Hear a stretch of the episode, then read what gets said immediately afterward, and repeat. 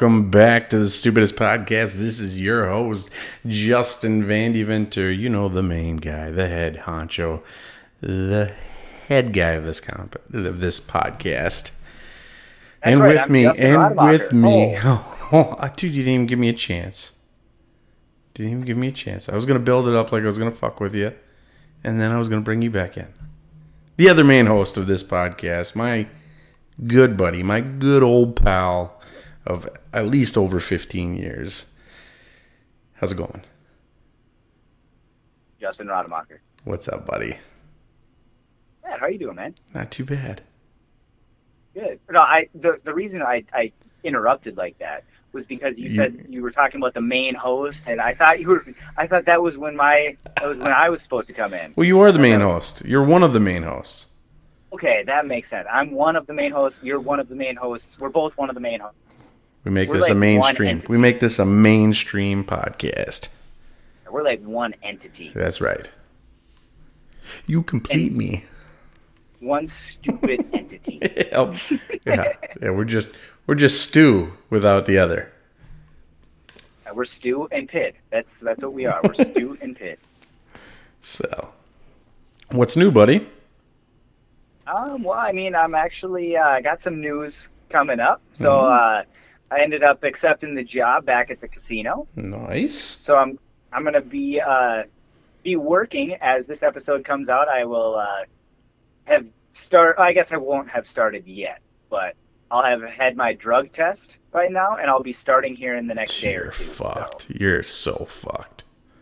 I'm basically telling you guys right now that I don't have a job again. Uh, Uh, No, I'm, I'm going back to the, the casino, so I'm going to stay up in this area as, as as long as I can again. And I'm going to be looking for a, a place up here, whether that be renting or buying. So I'm going to start reaching out to a real estate guy up in this area. So I'll reach out to him. I will be uh, doing that. I'll reach out to any renting places I might want to look at and going from there, you know nice, dude. just try, trying to do what I can to stay in the community. Um, obviously, uh, in this episode, we talk about the community and how great it is, and that's why I want to stay up here and, and help build this and, and get it to where where we think we can get it. So, Nice. Like yeah. it. Other than that, I've been playing a little bit of disc golf. Been doing okay at that. Uh, I've been playing. I've been bowling a little bit. Nice. Yep, I did that. Um, the last in the last three weeks, I've bowled twice, which is pretty cool. I was supposed to bowl a third time, but my car broke down on the way there, and that was not fun. So I, I ended um, up. What were you gonna say? on Wednesdays. We might be looking for a sub once a month. Ooh, if it's once a month, I'm down. Okay. I'll talk to you more after the look for us up episode. Once a month. Yeah, we'll definitely talk about that. So Um, no, once a month I can do once a month easy. perfect. Um, especially if it's on a Wednesday, I make that work. Nice. Um, but yeah, we've been bowling a little bit, but like I said, my car broke down, so that was a a spendy fix. I had to spend 150 dollars to get it towed, and then I had to spend like 600 to get it fixed, and it was all because it didn't get any airflow. It was an air sensor, an air filter, and then another air thing. I could have came up there and gave it mouth to mouth for way cheaper. I, I, dude, I tried. I put my mouth everywhere on that car.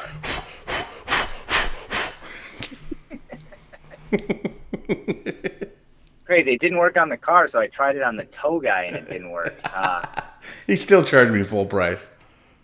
I don't know what it is. It, Yeah. is- an, it was an experience, let me tell you. Uh, Uh, but yeah, other than that, uh, not up to a whole lot. Like obviously, still doing comedy, doing doing open mics, doing some shows that we've had in the last couple weeks. Got some other shows coming up. Uh, we talk a little bit about that at the end of the episode. So if you guys are interested in that, or just go to the website, you'll see it there, or just follow Twin Ports Comedy, and uh, we got all the information there as well. bro. Nice. What are you, man? What have you been up to? Work, work, and more work, man. Dude, today the heat was ridiculous. Which is crazy because it was not hot up here. It was in the 60s here. Really? The heat index down here was 116. Wow, that is that's crazy difference. Yeah, it was 102 when I got home at four o'clock. Wow.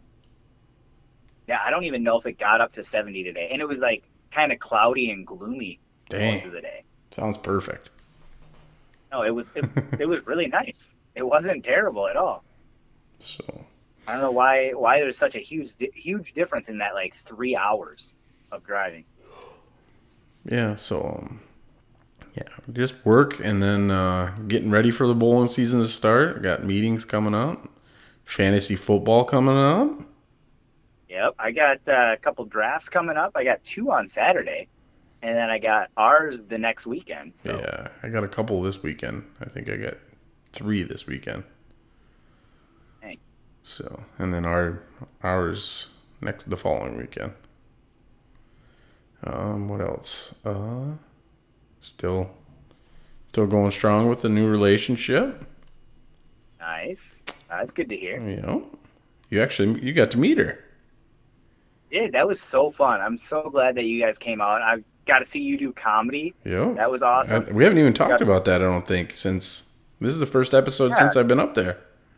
yeah, you came up and did a, a good set, and then we came and had burgers afterwards. It was a Wednesday night, so we had burger night. That was awesome.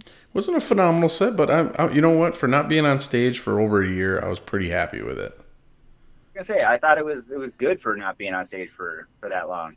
So, you told me three minutes, and I was look, I was looking at it, and I timed it. I was like two minutes and like fifty eight seconds. So I was like, boom, hit my hit my clock.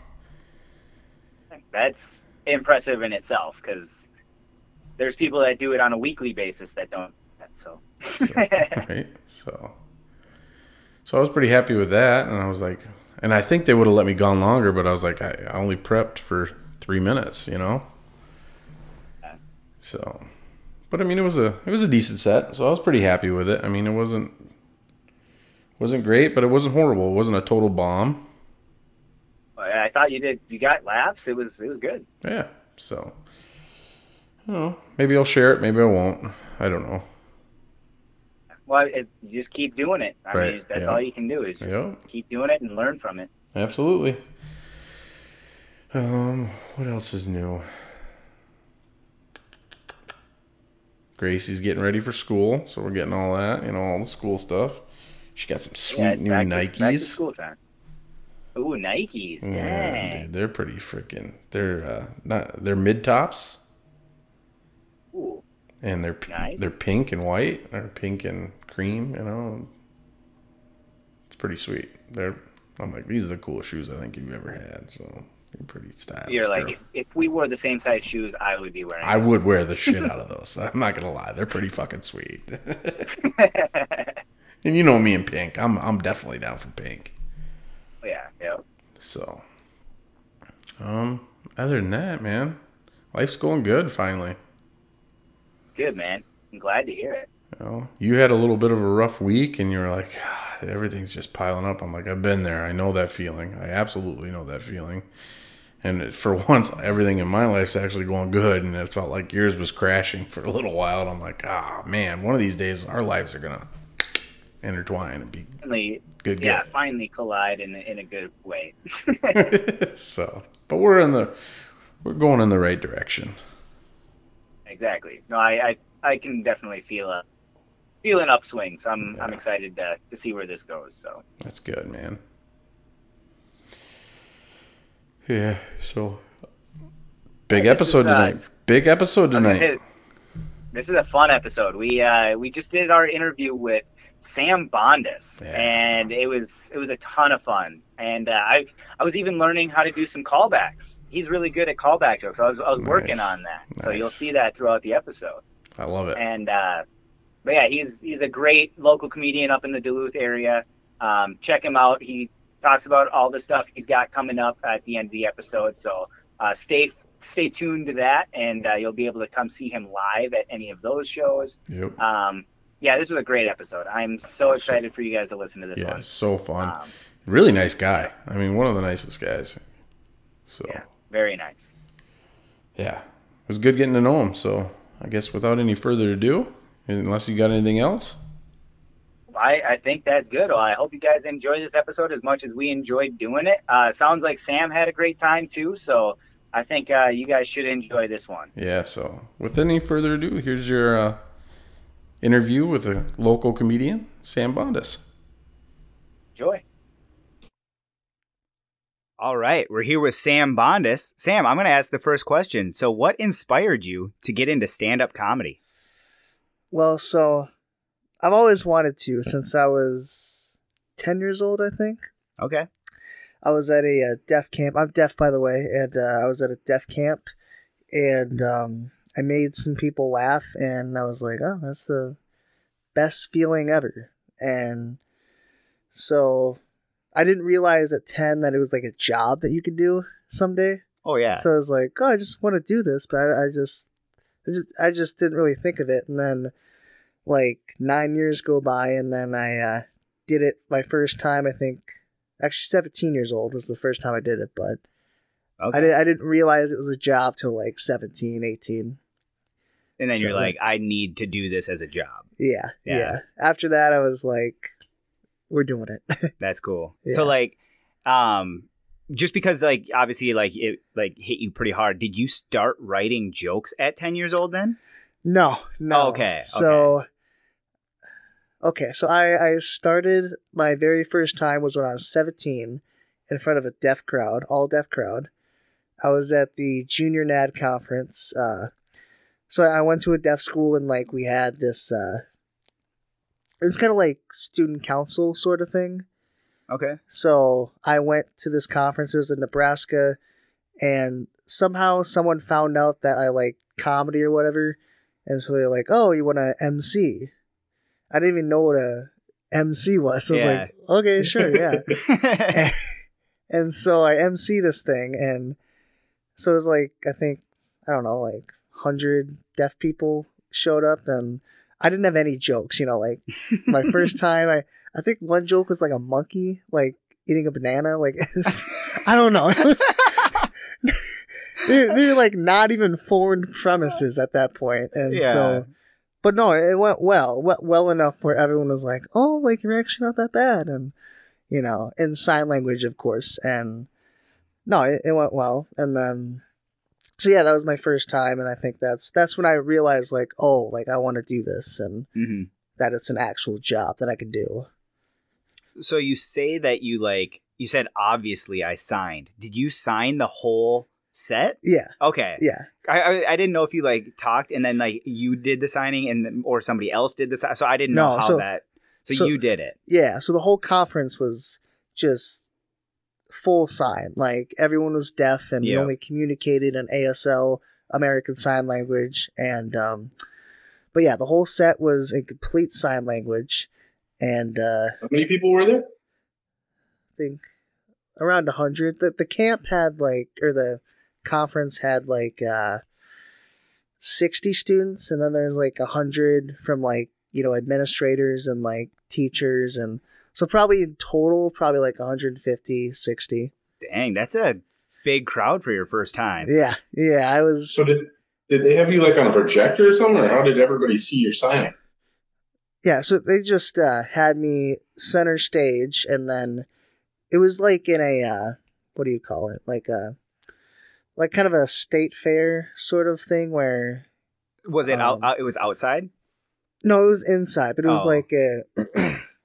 it was like a, sort of like a convention center. Oh setting. yeah, yeah, yeah. yeah, yeah. So it was like that. So like everyone could see me. It was just a little farther out. Okay, yeah. It was further. Yeah, you were further away. It wasn't like in stand up where your like audience is like right there. Right. It was- yeah, right, I gotcha. Yeah. Yeah.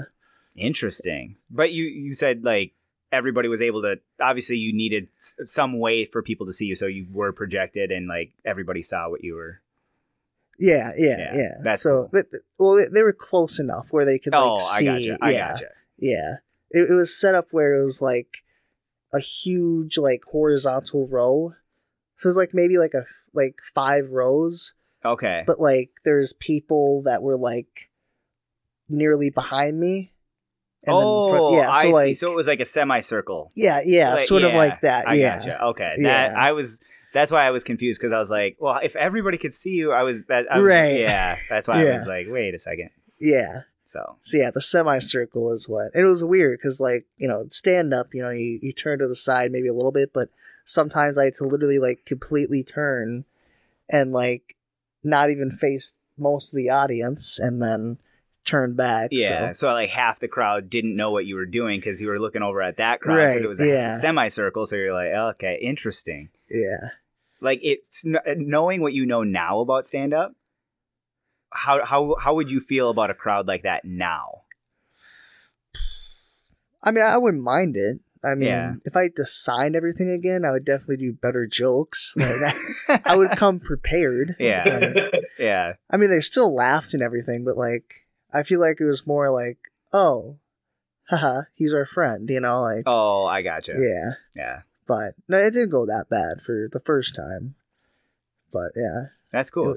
Yeah, uh, How how long were you on stage? I mean, no, I. I mean, I, I would assume the MC, you know, goes up every once in a while, so probably in total, probably like twenty minutes. Okay. Dang. I probably did like, if I were to guess, like ten-ish minutes up front, Okay. and then ten minutes between all the acts. Nice. That's pretty Yeah. good. Yeah, Yeah. First time MCing that that and how old were you again at that point? seventeen. 17. Okay. Yeah, Nice. yeah, That's, that's impressive. yeah.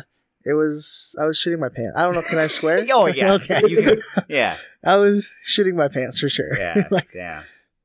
Yeah, that's I I'm- mean at 17 I can definitely tell like I would shit my pants at at 17 for sure. right. Yeah. I shit my pants and I wasn't even in front of a crowd. Like I just I just did it, you know. Yeah. Yeah. Roddy always carries an extra pair of pants. Oh yeah. Yeah. oh yeah. You never know Yeah. what's going to happen. Yeah. No. Exactly. yeah.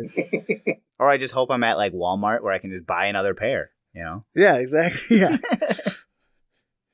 Or Target. Sam, Or um, yeah, what's I, that- di- I don't mean to. Yeah, Yeah. Yeah. No. I didn't mean to. Didn't mean to offend you with Walmart. No. No. No. don't don't be coming at me with that Walmart stuff right there, man. No. No. No. that's funny. Sam, what style of comedy do you perform on stage? Do you like the style you have? And if not, what style would you like to do? Um. See, I'll answer that first part. I I do uh, physical comedy. Um, a lot of like I guess slapstick, like what Jim Carrey did, just like using your body, and then I I've been told I come off very innocent on stage, so I guess I have like some sort of innocence to me with that physicality. Um, I, I go a little crazy. Uh, I don't know if you've seen some of my jokes, Vandy, but um, there's this one joke I have about the female dragonfly. She fakes her own death when she sees a male, and I literally like fall off the stage, just, just literally just jump off the stage. I guess I would say. And so I, so, I so you're a comedian that people really need to see at least video of, if not in person. Yeah, yeah, yeah. No, it's like if I were to be born back in like the '60s, where they record just the voice, I, I would, yeah, no, it would not be great. I, I need someone to like see me do the joke. Yeah. So then, yeah. So uh, what was the second part of the question? So, what You style like of the style comedy? you, then? you, you do, and if not, what style would you want to? What would I want to do? Mm, that's First off, do you like the style you have? Yeah, yeah. I mean, I, I like the style I have. I think I'm different than most people. I would say. Oh yeah, you got a you got your own unique style because it's like Yeah. I feel like your jokes are funny on their own, and then it's funny when you add some of that physical stuff to it. Like if you think of like a dragonfly, like it is funny that dragonflies just pretend that they die. Like, Yeah. that's a, it's a funny concept, and then like you do have some jokes within there, and then it's also your physicality. So I like that you not only is your joke funny without the physicality, but you add more to it with that physicality. Yeah, yeah. Thank you. I appreciate that. hmm Yeah, and um, yeah, I definitely feel like it's I have a different like sense of humor, I guess, to everybody else. And uh, just trying to think what, like, uh, if if I were to pick one that like I would really want to do, I mean, and it can be something that you just add to your repertoire. It doesn't need to be something that like you like obviously need to just change to, and that's all you are. Like it's just Yeah. something. So like, do you like your like just for uh, an example? Like, do you like that you are perceived as innocent on stage, or would you like to change that? Or I- better crowd work, or become a better storyteller. Or, yeah, I would say I do struggle with storytelling, I guess, and yeah, I wouldn't want them to think of me as innocent. I guess Okay.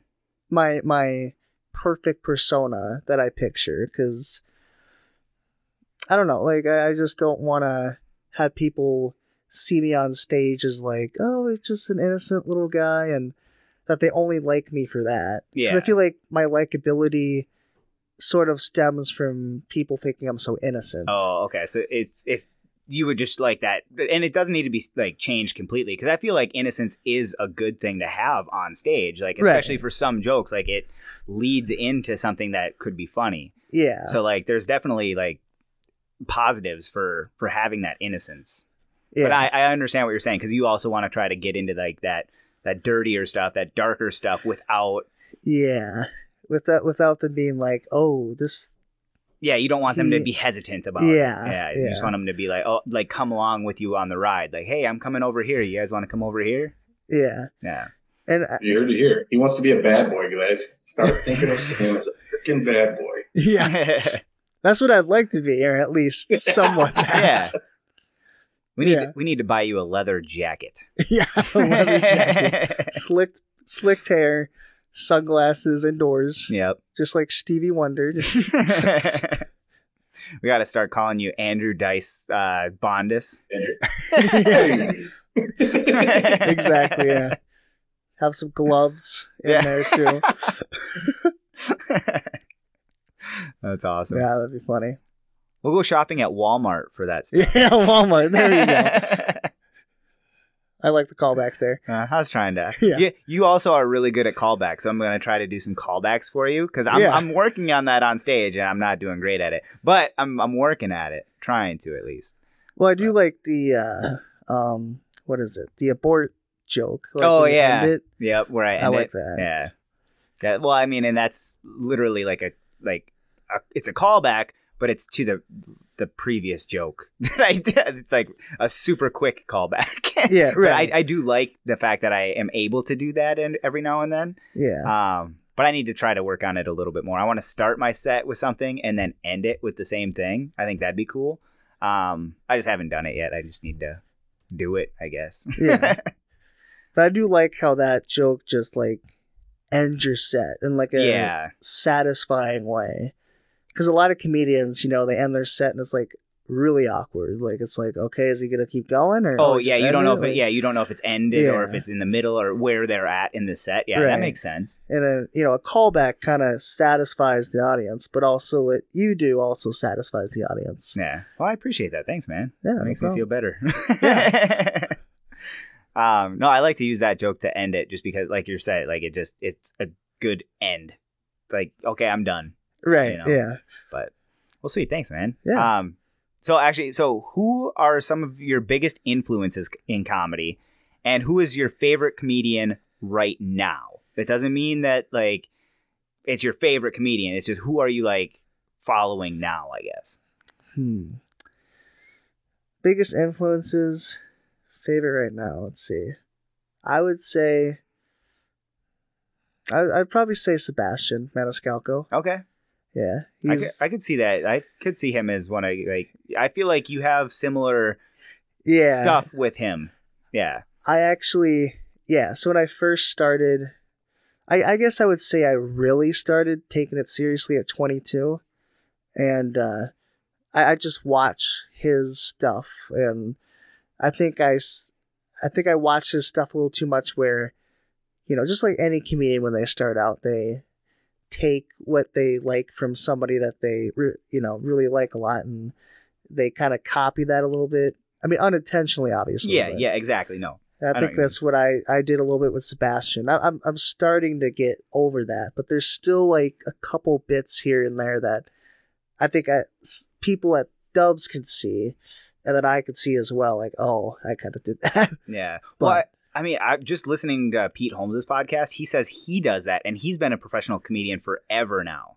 And he says that he literally can't listen to Brian Regan's stand up comedy because Oh. he will literally become Brian Regan on stage in some of his jokes. oh wow, Like just the way he delivers it and stuff. So he says it he thinks that it just never goes away. yeah, and it's just always there as it depends on like what's going on in your life and who you're taking in like Mhm. before that show and like what you're actually doing because if he listens to Brian Regan then he's going to do a bit and he's like that's that's Brian Regan right there that's not I don't know why I did that but I did and it's all like subconscious too like you're Right. saying yeah, yeah. Like I remember, I was uh, I was bombing once. I mean, it, it happens a lot, unfortunately. but uh um i did this thing where i like you know how sebastian he like hits the mic in his hand yeah. real quick and i did that and after i got off and i was like i should have just bought i should have just took it like a champ. Like I, I shouldn't have done that just to see if it got any more laughs which it didn't but but yeah that's that's one thing that i don't like about you know watching other comedians is yeah like i get inspired but like i also unintentionally do stuff like that. Yeah. But that's part of the journey. Yeah exactly yeah Yeah. is there anybody else that like inspires you oh yeah uh let's see i mean obviously we robin williams Yep, Robin Williams is a, a big, big one, and especially like I, I see him like being an influence for you because of the physicality. Like Right, that's again yeah. a huge aspect of it. So yeah I can And I- see that. and I really like he uh he just does improv, you know. And I, I'm not, I'm not great at improv, but it just it's like wow, like he is good at stand up, but he's also good at just coming off the fly, Yeah, and that's that's what made him a great is being a master in both. Because he had he could come off the fly, but he also had that stand up set where he could fall back on yeah, exactly. if it went awry at all t- at any time. hmm And I actually I see some of that in you though, because when you do your crowd work, you do improvise. I or I it, it in my eyes it looks like you're improvising. I guess I don't know if you have what you say written down or not, Yeah, but I see what could potentially be impro- improv. Yeah, yeah. But Okay. mo- most of my crowd work is improvised. The only thing that isn't would be like if I go because I have a joke about like my phrases that I do. Yeah, so you have some that are built in. Yeah, yeah. Like some punchlines I'll fall back on and but yeah, like yeah, I guess I would say 80% of it is like just off the fly, off the rip. And I remember I did a set uh like end of July last year Mhm. and uh it was that set where we we all got like 10 minutes of dubs and uh there's like you know a handful of comedians there, but it was a good show. And then it was like a full crowd, I guess, and I went up and I was doing okay. I was doing like my virgin bit, and then this 14 year old came in, or he was a le- or something like Yeah, he- I think he was 14. I was I was there. Okay, I yeah. remember. I remember. and then I just I was like, anybody else here a virgin? And then he raised his hand, and everyone just died. And I was like, oh fuck, well I got to talk to this guy now. Yep. And I don't know, yeah. and, and I end up going on like a, I think it was like a five, six minute, just straight crowd work rant on like him and I being virgins. And then this other guy chipped in. He was like, Oh, how old are you? I was like 23. You know, and we, we started talking. And so, yeah, it was, it was like little moments like that where I was like, Oh, like, okay, maybe I can improvise. Yeah, and you did amazing that set. That that set, like I remember that. Like that was such a good set, and like the way that you came up with that stuff on the spot, like was amazing. Well, thank you. It was yeah. so cool. yeah that that's only happened a couple times um i i wonder how i can do that again you know Oh well, it, it's tough because it's. I mean, especially like in a set like that, like how often is a fourteen-year-old gonna show up at your set Right, while yeah. you're talking? So it, it Yeah. it's tough because you have to like. I guess pick which joke you're gonna do, and then Yeah. hope that it connects with somebody in the audience that well, and then just riff on it, and then again just kind of go for it. So, Yeah. I mean, the only thing is to to try, I guess, and then if it works, it works. If it doesn't, well, you tried. Yeah. Well, I guess it doesn't help that it dubs, or really any of our open mics. It's basically just the comedians. And I mean, Thursdays, we got a nice little crowd of like, probably like 20 others, but Yeah, and we we, We got- some yeah we sometimes get crowds at, on Wednesday nights. Too, yeah, yeah, nice. Wednesday, Yep. Tavern, even Caddyshack could pop off every Yeah. now and then. Yep. And, but yeah, it just, it's just that challenge of like trying to find somebody that, Yeah. like you said, could connect with that, Yeah. whatever you're talking about, that well. Well, especially like because obviously you can either start the bit off that way or like midway through the bit try to connect with somebody like, and then just trying to go from there and then ma- knowing that you have your material to back you up. Like that's Yeah. that's the best part about it, and that's why I need to start like doing that because I know I have my material to back me up. Right. Why not just try it? I just Yeah. don't. Well, yeah, that's that's what I did. I I was scared shitless of Yeah. crowd work, and then I was like, well, we'll do it. And then, yeah, I mean, I don't do it like Yeah. Well, it's really often, but it's also tough because like i not tough but like it's easier for you because you already shit your pants when you were 17 so it's already out it's already out so you right, yeah. yeah, exactly, yeah, yeah, I, But- still, I still need to shit my pants and then i'll be comfortable to doing yeah, yeah, yeah, yeah. Once you do that, it it it, it opens up doors for you. It I'll, I'll. I'll pick, I'll, I'll pick toilets. I'll pick a night where it's only comedians so that way it's not as embarrassing like Yeah. right, yeah. Then you'll be fine. yeah exactly I'll, I'll bring a pair of pants and we'll be fine yeah. When was the first time you went on stage? What was it like, and where did you start?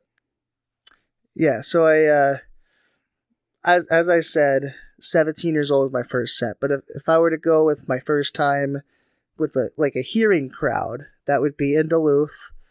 I uh, it was at Saint Scholastica, my first year of college, nineteen years old, at a talent show in front of four hundred people. Yeah, dang if there's any comedi- com- like wannabe comedians watching this, don't ever have your first time be in front of 400 college freshmen when you're about to be a freshman. Like, just don't do it. Okay? yeah that's, Do it at a bar where you don't know anybody and you bomb your ass off and you go home and your life won't change. Like, just don't do what I did. Eh, But I mean, Good. no, but it, it went it went well, and I mean, I did five minutes of completely new material. I didn't even know it was gonna work, and yeah, but I was like I said, I was I was shitting my pants. like I just I was backstage, just like trying to get water in my system because I just Oh. like such a dry mouth, and uh, then there's this guy that came in and he he won the whole thing. But I thought he was like being like trying to like get in my head because he was like, "Oh, how you doing? How you doing? Yeah. Oh, what are you doing? Stand up? Oh, okay, okay. Well, uh, hopefully you do good out there. Hopefully, hopefully." I was like, "Okay, you're really helping me right now, man." yeah But no, it, it went well, and my mom and dad were there, and my dad beforehand he texted me. He was like, "Yeah, so uh, don't bomb because uh." Your mo- mother and I have the exits planned out, and uh, I was like, "Thanks, Dad. Thanks." just a full confidence in, in Yeah, in that yeah, oh man and uh, I'll get the car warmed up. yeah, yeah, that's, yeah. That's exactly what he was doing. But um, no, I went out there and yeah, I think I I watched the video back a couple times. I got like ten genuine laughs. okay that's So like for a five minute set, that's two laughs a minute. That's okay. But yeah no Yeah. i no that that's really good especially like being 19 years old and not having the experience like that's not bad right, right, Right. yeah. i don't know that's that's pretty good actually Yeah, my my dad actually after, and he's like, I- he he supports me. Like, don't get me wrong. He just back then, I think he didn't think like I could do it. You know, because Okay. you know he he's very like get a stable job and you know, and I understand that. Yeah. But yeah, back then he was like, "Yeah, Sam, uh, you didn't do that bad. You didn't do that bad." Uh, we looked at the exits and we're like, "Oh, we don't need those. We don't." I was like, "Oh, thanks, Dad." But no, he he's great, and now he gets it a little bit more. But Well, that's good. So yeah, that that was my first time, I guess I would say, in in front of a hearing crowd. Yeah. So it was two years before you did it in front of a. he- So how many times did you do it in between? Yeah, so I did it like probably a handful of times, like five times. Okay. and then I quit. Uh, the the real reason why, and this is gonna be this is my like worst bombing story here. Okay. Uh, my second time, so the first time was at the talent show. It went well, but it went so well to me that like at 19, I thought, oh, in five years I'm gonna have my Netflix special. You know, I was like Yeah. naive as shit. yeah. And so what I did, I wrote down a completely different five minute set, thinking that it was gonna kill. yep. And I called uh Wussow's. So not even dubs. Like I went to a coffee shop Yeah. and I was like, Yeah, I'll go to open mic. And they're like, Okay, sure. And I invited my parents again. Big mistake. we get there and uh it's it's just a music mic, right? And I'm literally shitting my pants backstage. I'm like, oh fuck, fuck, fuck. I shouldn't have done this. Like I should have but yeah, so I, I go on stage and oh god. I, I was I was so self deprecating to the point where so I was bombing my ass off Yeah. And like not only did a joke not land, but like as a joke didn't land, I saw my father look at the exits and then look at my mother and like gesture Oh To go. No. because I was being like so self-deprecating like I was making jokes about how like my dad would like hit me which is not true Oh, okay. but I was yeah. just so self-deprecating that my dad thought that everyone in the venue thought that you know he was dangerous or something and yeah. but I didn't register that at that.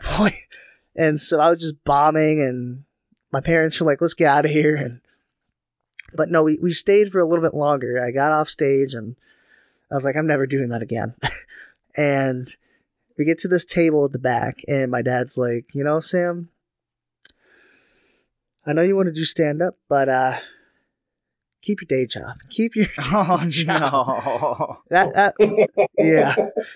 That I think that for me was the lowest point because you see me do stand up, oh, and oh yeah. I, I don't think I've ever bombed to that point. Like I bombed, but like not to the point where my dad is like looking for the exits literally. So Yeah. yeah, Yeah, I mean that's that's tough, and but it might. I guess you could kind of look at it in, in a positive way, in the fact like like you said, like you haven't ever had a point that low before. So I mean, it's like okay, that's as low as it can go, and I got through it. right. So yeah. I can get through that. I can get through any set. You know, like I I can just get through it. It's not it's not going to be nearly as bad as that one. You know, it can't be. And so like I mean that could be a positive for you. Is that have you ever thought of it that way or no? Yeah, no, Okay, yeah, I've, I've okay. thought of it. I- I figured way, you would. for I sure. just- Yeah, I, uh, yeah, no, I haven't had a set like that. I don't think ever. Like, I don't even think like a heckler could do anything to me to just be at that point because I don't know. You can't go back from your dad looking at the exits and looking at your mother at the same time, going, not only is he bad, but like he's bad enough, we gotta leave. So Yeah. Well, that's a heckle in itself. He didn't say anything, right, but that's like you're up there and you're like, uh Uh, this is definitely distracting because that's Yeah. basically what a heckle is is something that distracts you from your material and that's the biggest thing that can distract I, I, that, if my parents did that i would be distracted I, Right. I wouldn't it'd be tough that'd be hard to get through yeah, yeah. damn Yeah.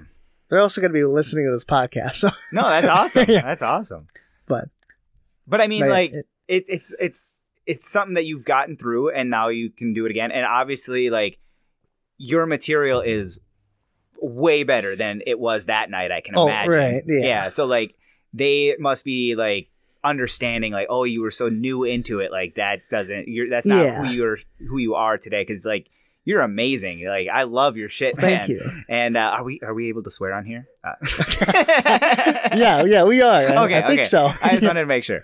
Um, but no, it's it's crazy because like you have great material, and so it like otherwise like.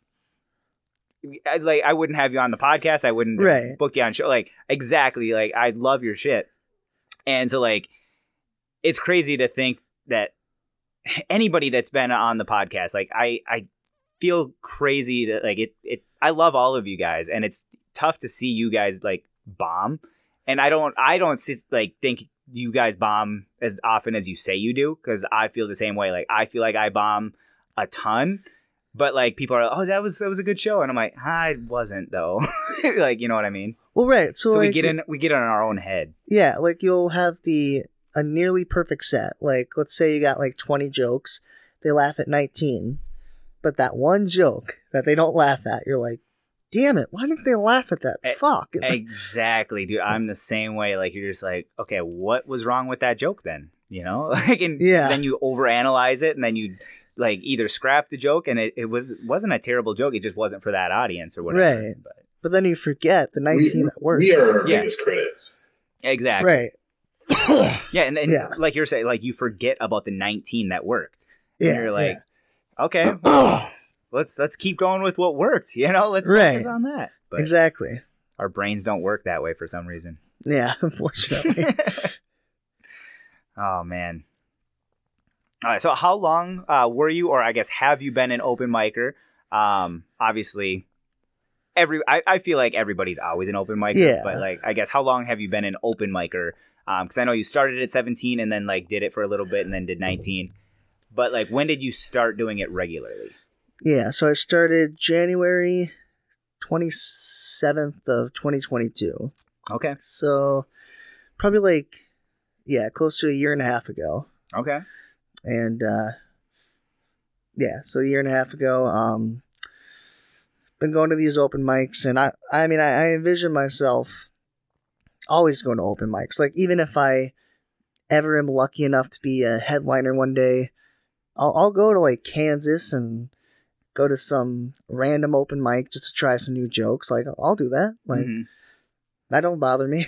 You're only gonna go to Kansas though, nowhere else. yeah yeah i'm only gonna go to kansas. I'm not no fuck uh arkansas no i'm not A doing random that place no. to do. Yeah.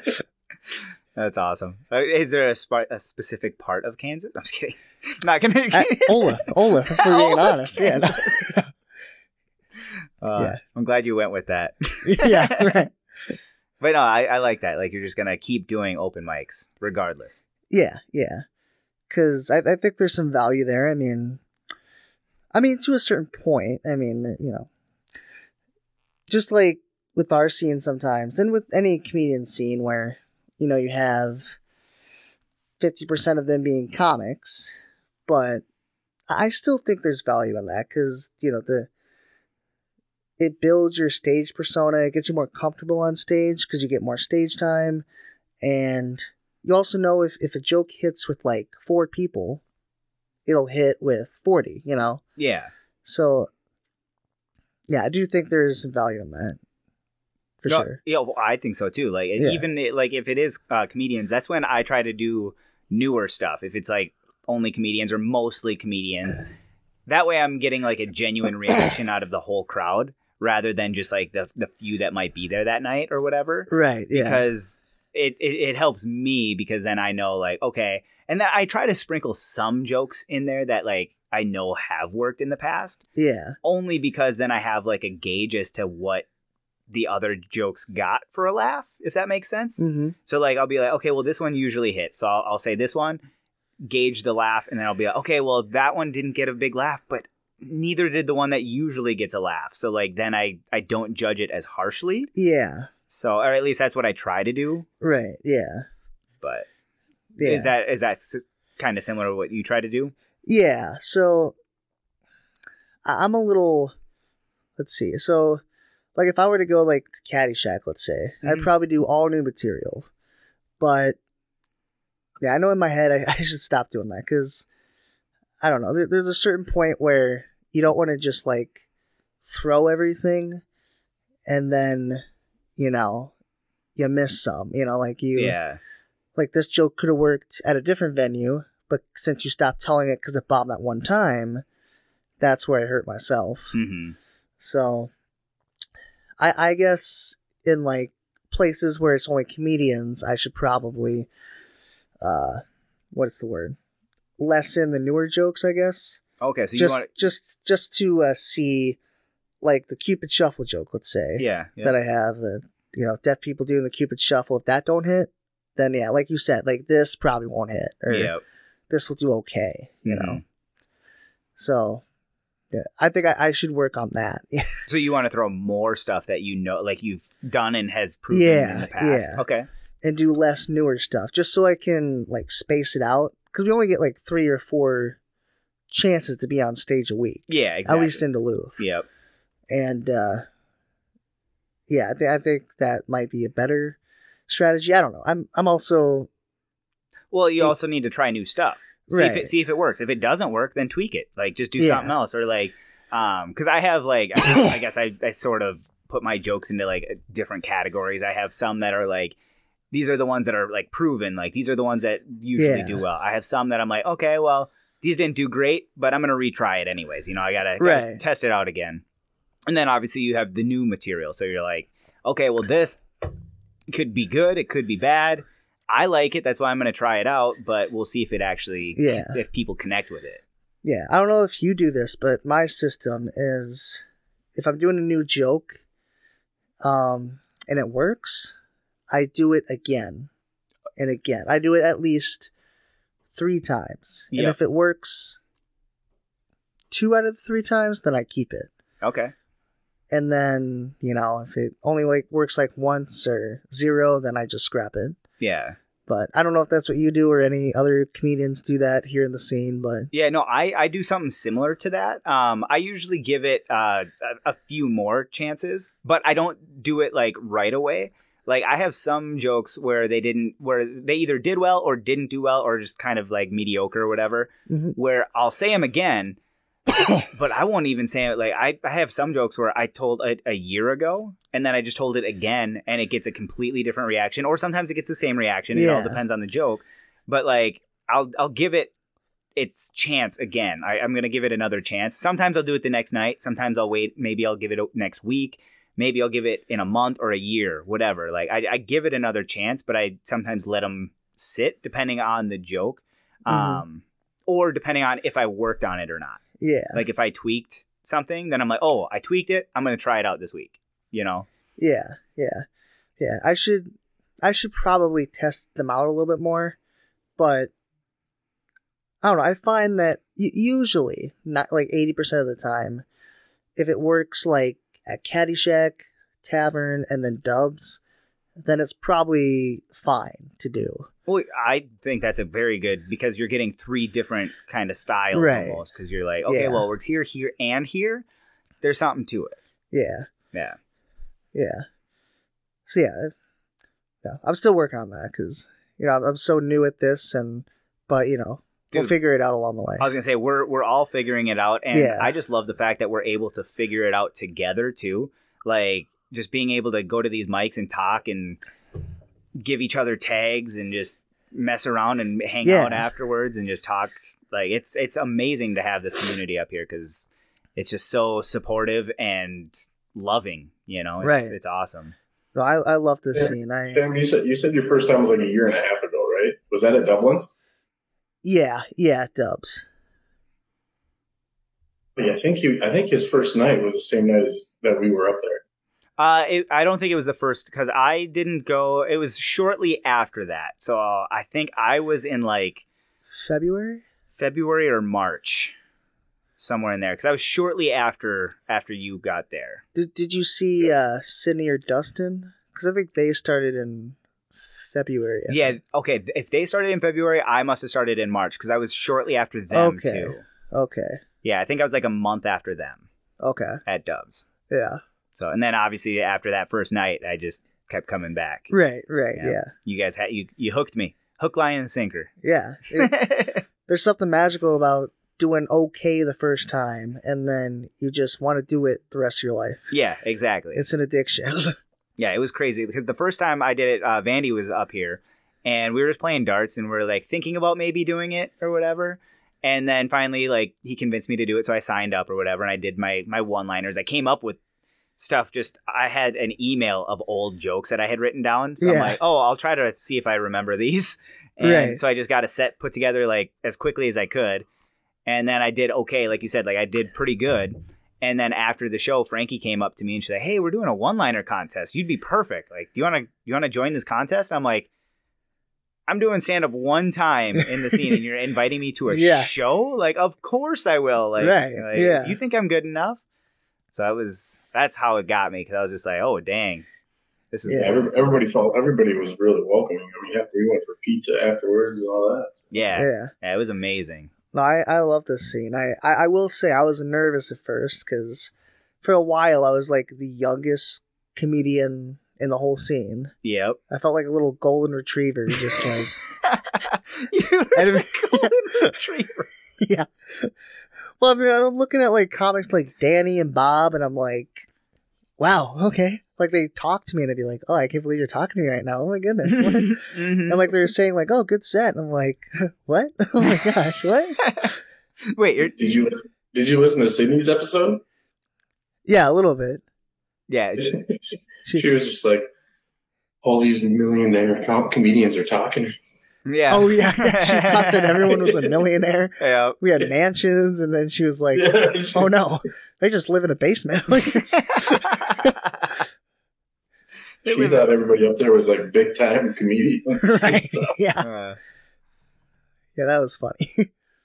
yeah, it, it's crazy. Like the perception that you get right away hmm compared to the perception that you get later on, because like, and it, it it some of it doesn't change. Like some of the, the stuff you're like, oh, okay, yeah, this was what I thought it was. Yeah. But then there's some things where you're just like, oh, I, I can't believe I thought that at the beginning. But okay, yeah, that, they, I, it's changed. But yeah, we're cool. Right? Yeah, forward. yeah, yeah. It's definitely since I've been doing comedy that perception has changed, especially in this scene. Yeah. because like I thought that, and I can't speak for other scenes, but I thought that it was like really competitive and like, and it is sometimes. I mean, we, we all are in competition to each other at some aspect, but I mean, yeah, the, Duluth scene is like no other. I mean, just so supportive and.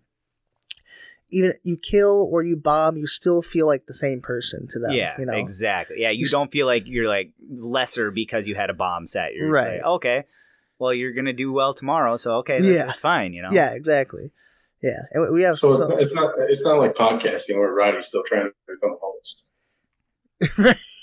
I mean, he mis he mispronounced Vandy, but uh, it's it's tough. It's tough. He doesn't he doesn't understand the difference between us. He he thinks that he's Roddy. Sometimes he's he's just trying to Yeah. boost Yeah. himself up. You know, he's trying to. absolutely, absolutely, Oh, absolutely. Yeah. That's funny. Uh, all right, Sam. How many times should you be going up on stage every week? And do you think it matters?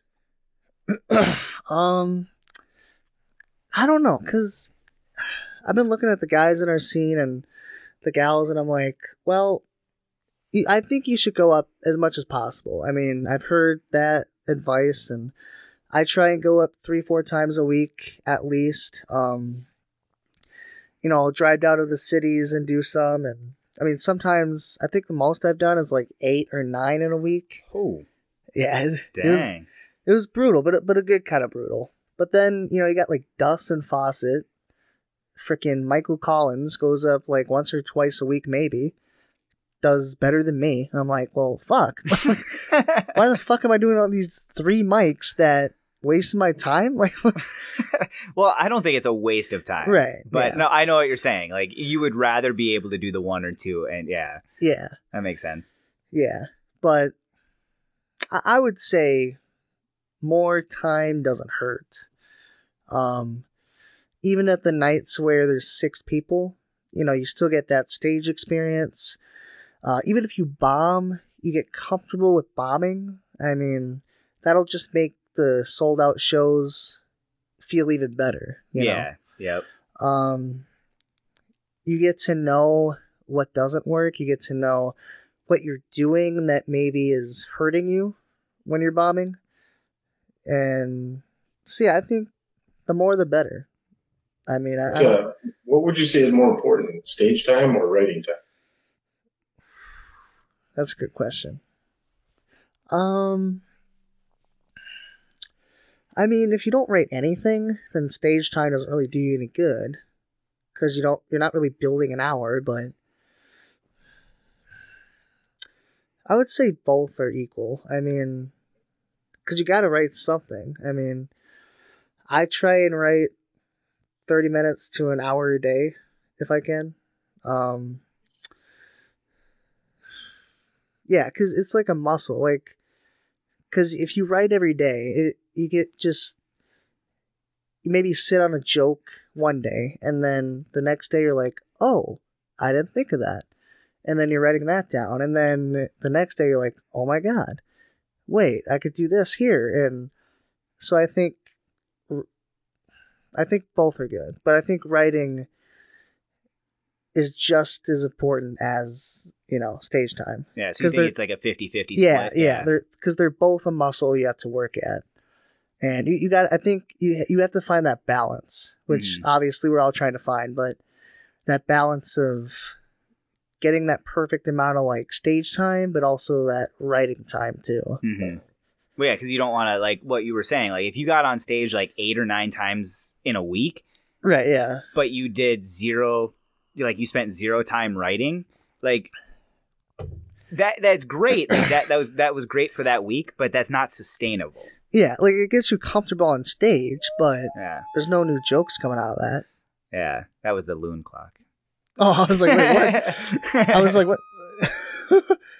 I'm, I'm so deaf. I was like, is that a air? Like, Oh. is that? I don't is that air? yeah. That's funny. Um, but yeah, so like what you were saying, like it's it's it's the balance. You need the balance. Like, Yeah.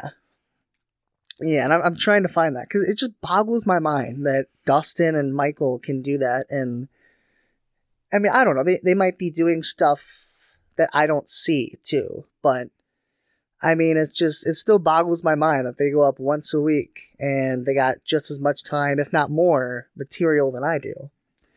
But I don't know. It, it's all a process. Oh yeah, it, it it's so crazy to like because obviously everybody's different. Everybody's got a different schedule. Like, Mhm. and getting the writing time and the stage time is very important. And also, like what you're saying, just sometimes sitting on your jokes helps. Yeah. Because yeah. like I'll I'll be doing random things. I'll be playing disc golf, or I'll be driving, or I'll be in the shower, or I'll be pooping, and all of a sudden I'm like, oh shoot, like yeah. that that would totally be way better. And like I, for me, I, since I'm one liner, I usually think of how I can make a joke shorter rather than longer. So I'm not adding anything to it. I'm actually Mhm. subtracting. But I'm like, oh, if I took out that line. It's funnier and takes less time, so I can probably Right. get another joke in if I do this with two or three other jokes. I have another joke. Yeah. Yeah. Like, No, yeah, I find that. I mean, there, there's some jokes of mine that work well if I really sit on them and really work on them, but God, there's a lot of jokes where I'll just be driving and a tag will pop up and like that solves it right there.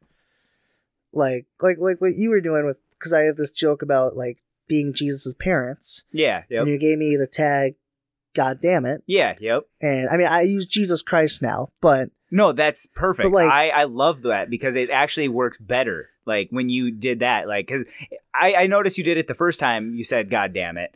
Um, it didn't get a super big reaction, but then the next time you use Jesus and perfect. It was you got a great reaction and it flowed. It was just perfect. Yeah, but like, yeah, like you said, that took like five seconds of like, hey Sam, maybe add this. You know, Yeah, it could be goddamn it or Jesus Christ, but yeah, yeah, bouncing ideas off like tag ideas with uh, comedians also would be a good one too. yeah, Like you know, help helping with your writing. Yeah. Well, yeah, and it just helps the community too. Like just Yeah. taking that five seconds. What what's that five seconds? Like, it's gonna like help a friend that much more. Like Yeah, get take that five seconds, Like- even if it's just a small thing. Yeah. And and I try to like write it down so I don't forget. right. So that way, if I don't tell you tonight, I'll tell you tomorrow. Like, you know, like I'll send you a message or whatever. Yeah, yeah. I mean, I gotta, I gotta shout out uh, a couple people here, like Dustin. Yep. Like, I know the Cupid Shuffle joke. Maybe people think I, I mean, I came up with like the premise, but Dustin was like, "Hey, why don't you just keep going to the left?" And I was like, "Oh my god!" Yeah, that's And- brilliant. now it's like one of the best jokes I have. So Yep. I gotta give kudos to him for that. And but that, yeah, that took like five seconds of me saying the premise, and he was like, "Do it," you yeah. know. Yep. So it's just crazy to think how, you know, the best jokes are the ones. S- sometimes, not always. Yeah. Sometimes you work the least on. Yeah, I I understand that too. Like one of my better jokes, like the one where I talk about the queef. You know, the Mhm. Yeah, I, I literally that is a true story. I was talking to a friend about comedy, and she's like, "Oh, I bet you couldn't write a joke about queefs."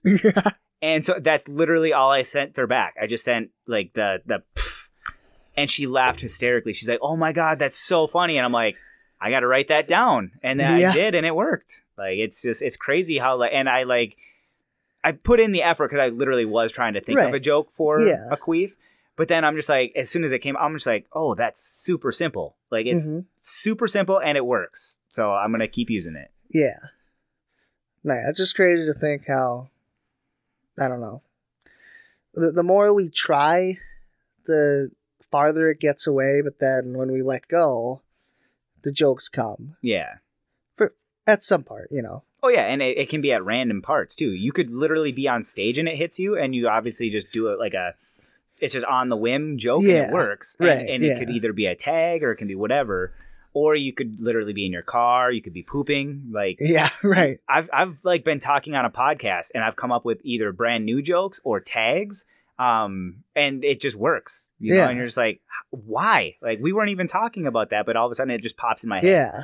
Like it's crazy. Yeah. I don't know how brains work. We gotta talk to a neurosurgeon for that. I know. We should like connect our brains to a neurosurgeon Yeah. technology thing.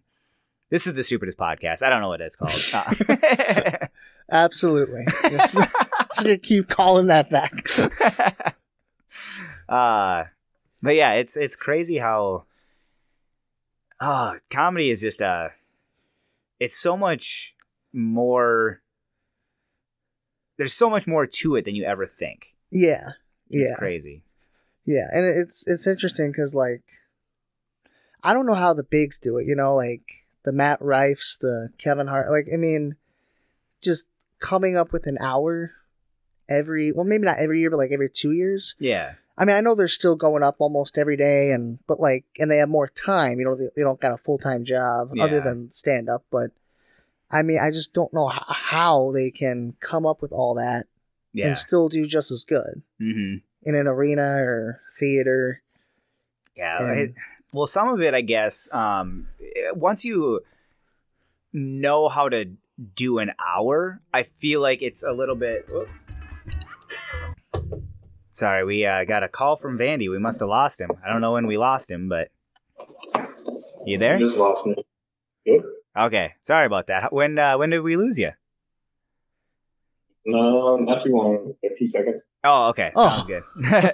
um, but no, like I was saying, um, I feel like it's easier once you already have done an hour Yeah, because then you That- kind of have a formula. You might have an idea of how you want it to flow and stuff like that. So, like, I've never written an hour. So I Mhm. guess it would be hard to write an hour since I've never written an hour before. right. I thought that about 15 minutes. Like when I was doing my first 15 minutes, I'm like, "Oh man, this is this is harder than I thought. Like I'm used to only writing 5 minutes, you know? Like I got to start figuring this out." And then after you write your first 15 minutes, it's easier. It's obviously still hard to to get it down, especially like when you want to make it better than the last time. But like it, it it's a little easier because then you have like a little formula. You have what you like, what you don't like. You can try different things and Yeah, so I think maybe that's the case with an hour too. I would imagine. yeah. That that makes more sense. Yeah, I guess. Yeah. So like once you once you've done it before, it might be a little easier. Yeah, because I know Kevin Hart. I mean, not to have him as the example, but like, it took him ten years. It takes, I think, most comedians like nine or ten years Yep. to get that first hour in. But then after that, they're churning out hour long specials in like every two years. Yeah. Roughly. But Yeah. like, It's like it's like Ronnie said. They got they got the formula that you know you do your first one and you're like, all right, now I know how to set it. yeah. Yeah.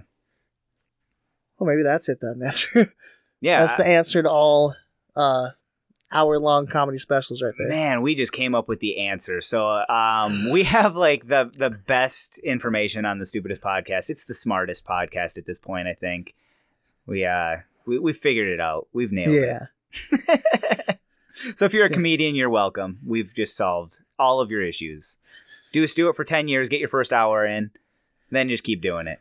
That's Yeah. it. That's it. Just do it. Just takes 10 years of work. That's all. Yeah. just do it. Just do it. Yeah. Yeah.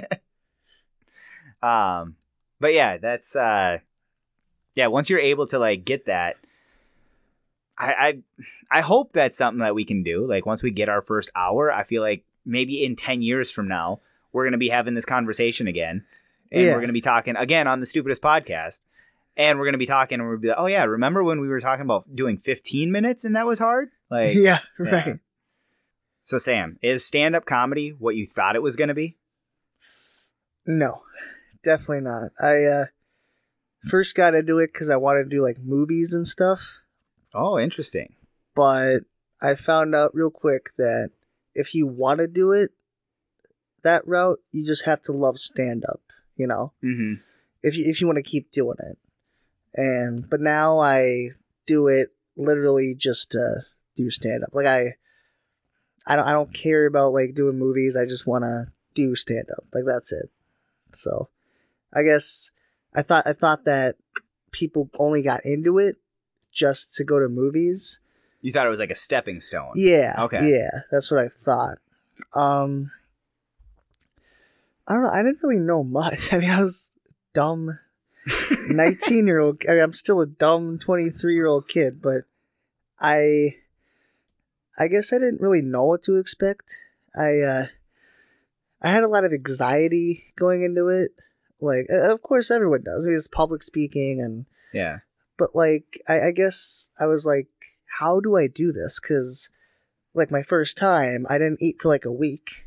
I mean, I I, I ate, but like I I maybe ate like a thousand calories every day, so I was like losing weight, just how nervous I was. Yeah. So I was like, how do I even do this if this is what it's gonna be? You know, at, before every single show, am I gonna not eat for a week? I mean, that, I can't do that. I can't survive doing that. Yeah.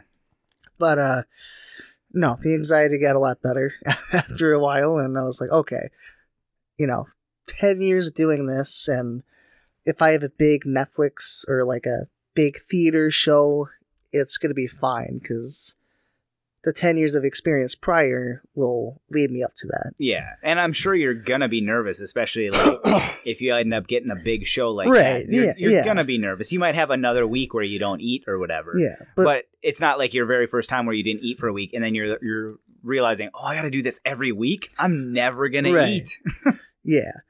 Well, even even now, I mean, all of the big show like gosh, I think I did like some sort of gig for my school and I was like really nervous, but I was I was able to like eat beforehand. So like I think getting over that like first time hump just automatically let me like eat normally again. Yeah. But I mean, even like before, like I, I didn't realize like before a show, I still won't eat a lot, you know, like, but then after I'll be fine because the nervous nervousness is gone, or like three hours, four hours before I'll be fine. It's just that four hour window before a show. Yeah. I don't know if you're like that. If you get I- nervous and No, I'm I'm usually the same. I tried not to eat a ton before a show. Um, but I like after a show, I'm perfectly fine. Like especially like Wednesday nights when we go out for burgers afterwards, R- right, I can eat a burger immediately as I come off stage if I wanted to. But yeah, if I were to eat that burger before my set, I feel like it would affect my set in a negative way, just Mhm. because uh, maybe it would be there would be some positives to it, but I, I think I'm the same way. Like I do still have that little bit of nerves, like going up on stage, and I feel less nervous, like when wh- I don't know. I maybe it's more focused. I don't know what it is, but my body feels different when I don't eat before. And, Yeah. and I, I need that. Yeah, I know Sebastian. I read his like book that he his like audiobook or something, and he said that he eats like a big breakfast and a little tiny lunch, and then he just starves himself till showtime. Okay. And apparently that like gives him like this like energy to do what he does for an hour or two. Hmm. So I've done that and it don't work for me. I don't Okay. I, I, I like it like sluggish. Everybody's different. And Sebastian's one of the weird yeah, yeah. And I, I feel like I should have at least have a snack before, just to kind of wetten my, because I get like dry mouth really bad. So Okay. if I don't eat, it just gets worse. But, um, yeah, that's something I didn't realize would happen. You know that whole hunger thing. Um, I didn't I didn't realize how long it would take to like have any sort of success. Mm. You know, Yeah. like like I said before, I thought it'd be like five years Netflix special. That's not. Yeah. There's no way in hell that's happening. I mean, I'd be lucky to even get one. You know, so you know, and I, I've heard all these, even the big name comedians, you know, 15, 20 years until they get recognized yeah. of some sorts. Yeah. So I didn't I didn't realize the process that it took. Yeah. If you listen to Ron White, Ron White was talking about it. He said, I was about ready to give up on comedy. He said, that was like almost 20 years into 15, 20 years into it, then Blue Collar. Comedy Tour came out and I blew up. Yeah. He says, and it blew up for me at the perfect time because I was already 15 years and nobody nobody knew about me. So I had all this material already Yeah. stacked up. He said, so it made my career so much easier because nobody knew about me. Yeah. Yeah, I've I've heard a couple things like like Bill Burr, he slept on like futons in New York for years. I mean, until he was like 36, I think. And then he hmm. finally got some success or enough to just get off of a flipping futon. Yeah. So, I, I didn't realize the the actual grind that it took, you yeah. know. The the commitment it Yeah. takes. Yeah. Yeah, the sleepless nights, the shitty gigs where you lose money. Yep. I mean, it. I guess I didn't realize that, but I still want to do it, even though I know that's going to be the journey. Yep. Well, I feel like the journey is is worth it. Even if Yeah. even if you don't like ultimately get that big huge fame or whatever. Um, I just really enjoy doing the open mics with you guys. Like the journey itself, like doing open mics, going out, hanging out afterwards. Um, just all of that stuff is is worth it. Like it's Yeah. so fun, and just going on stage doing open mics is fun. Get like producing shows is fun. Like I enjoy every aspect of it. Like I love. I even love going out and doing posters Yeah, like throwing up posters. I, I like just love talking to the different places. Like, hey, I'm a local comedian. Do you mind if you put this up somewhere? Like, is and it, it's just cool, like how some people in the community react to that, and they're like, "Oh yeah, I'm I'm gonna come to this show. Like that sounds awesome. That Yeah. sounds like so much fun. Like, yeah, Yeah, I didn't realize that aspect where I thought it was like you do your shit, you get off stage, you go home, you know, mm-hmm. and you do it all again. But I didn't realize like no, like you do your stuff, you hang out with comedians, you network, you make friends, and then you go home. You know, like yeah, you yep. you actually network. Like that's a big part of it Mhm. is knowing certain people and then getting shows that way too. yeah, exactly. But also just the whole camaraderie of the whole scene too. Just being there just to because you enjoy their company. Exactly. Yeah. And it just is a benefit of like hanging out. Like it's it's cool because you get to hang out with like the funniest people. Like it's, Yeah. it's fun cuz like and you like also share that like with them. Like you also try and you you create that craft together. It, obviously it's you create it separately but like you come together and create a community of comedy which is I don't know. I I just love that I'm I'm a part of any community, yet alone this community, you know. Yeah, right. So No, it's a it's a good bunch.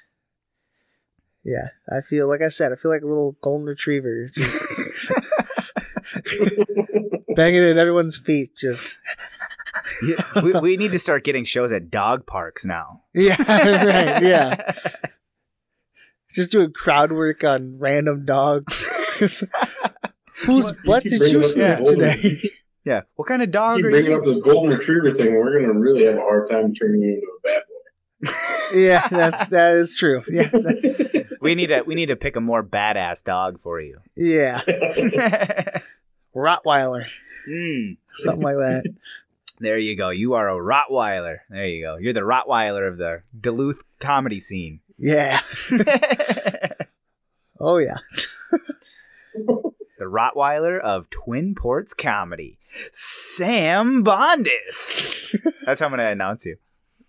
Do it. Do it. Next time, do it. Next time you host. Yeah. I'll do that. I'll do that for you. Audience will be like, what? Yeah. What? But but people that listen to the, this episode of the podcast are going to be they'll they'll laugh. Yeah, yeah. We'll have we'll have people laugh. Oh yeah. Yeah. Absolutely. oh, absolutely. I'm just gonna keep Uh, Is it- how long have you been writing, and how do you write? For example, do you write on stage or off stage? And it's off stage, what does your writing process look like? You got a notebook? Do you Yeah. jot So it down on your phone? Voice messages?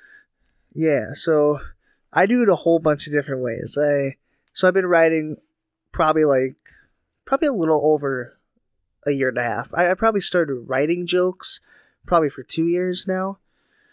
Cause I just was a little scared to get on stage at the start, but um my process is like a whole bunch of different things. Like the main thing I do is this might be a little crazy, a little unique, but I just go in my living room.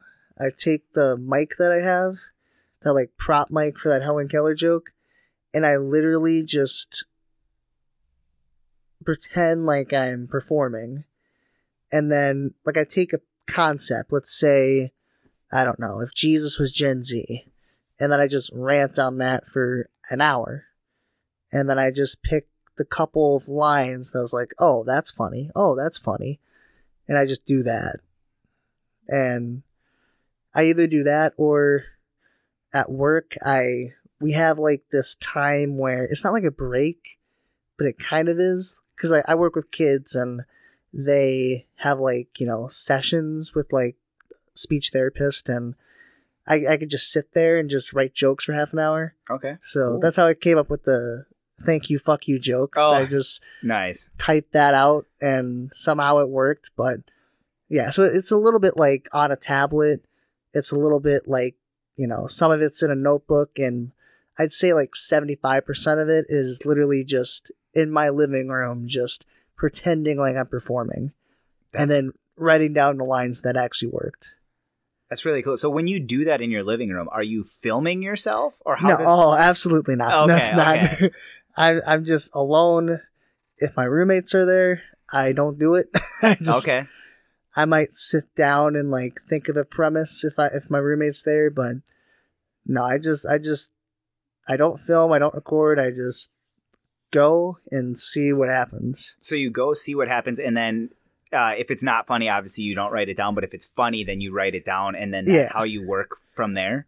Yeah. Okay, so um, if you uh, end up finding something that's funny, do you continue just working on that part of the joke, or do you try to expand and then come back to all of them later? Yeah. So what I do is I I think of a line like, oh, that's funny. Like I, I identify that line's funny. And I might try it at an open mic.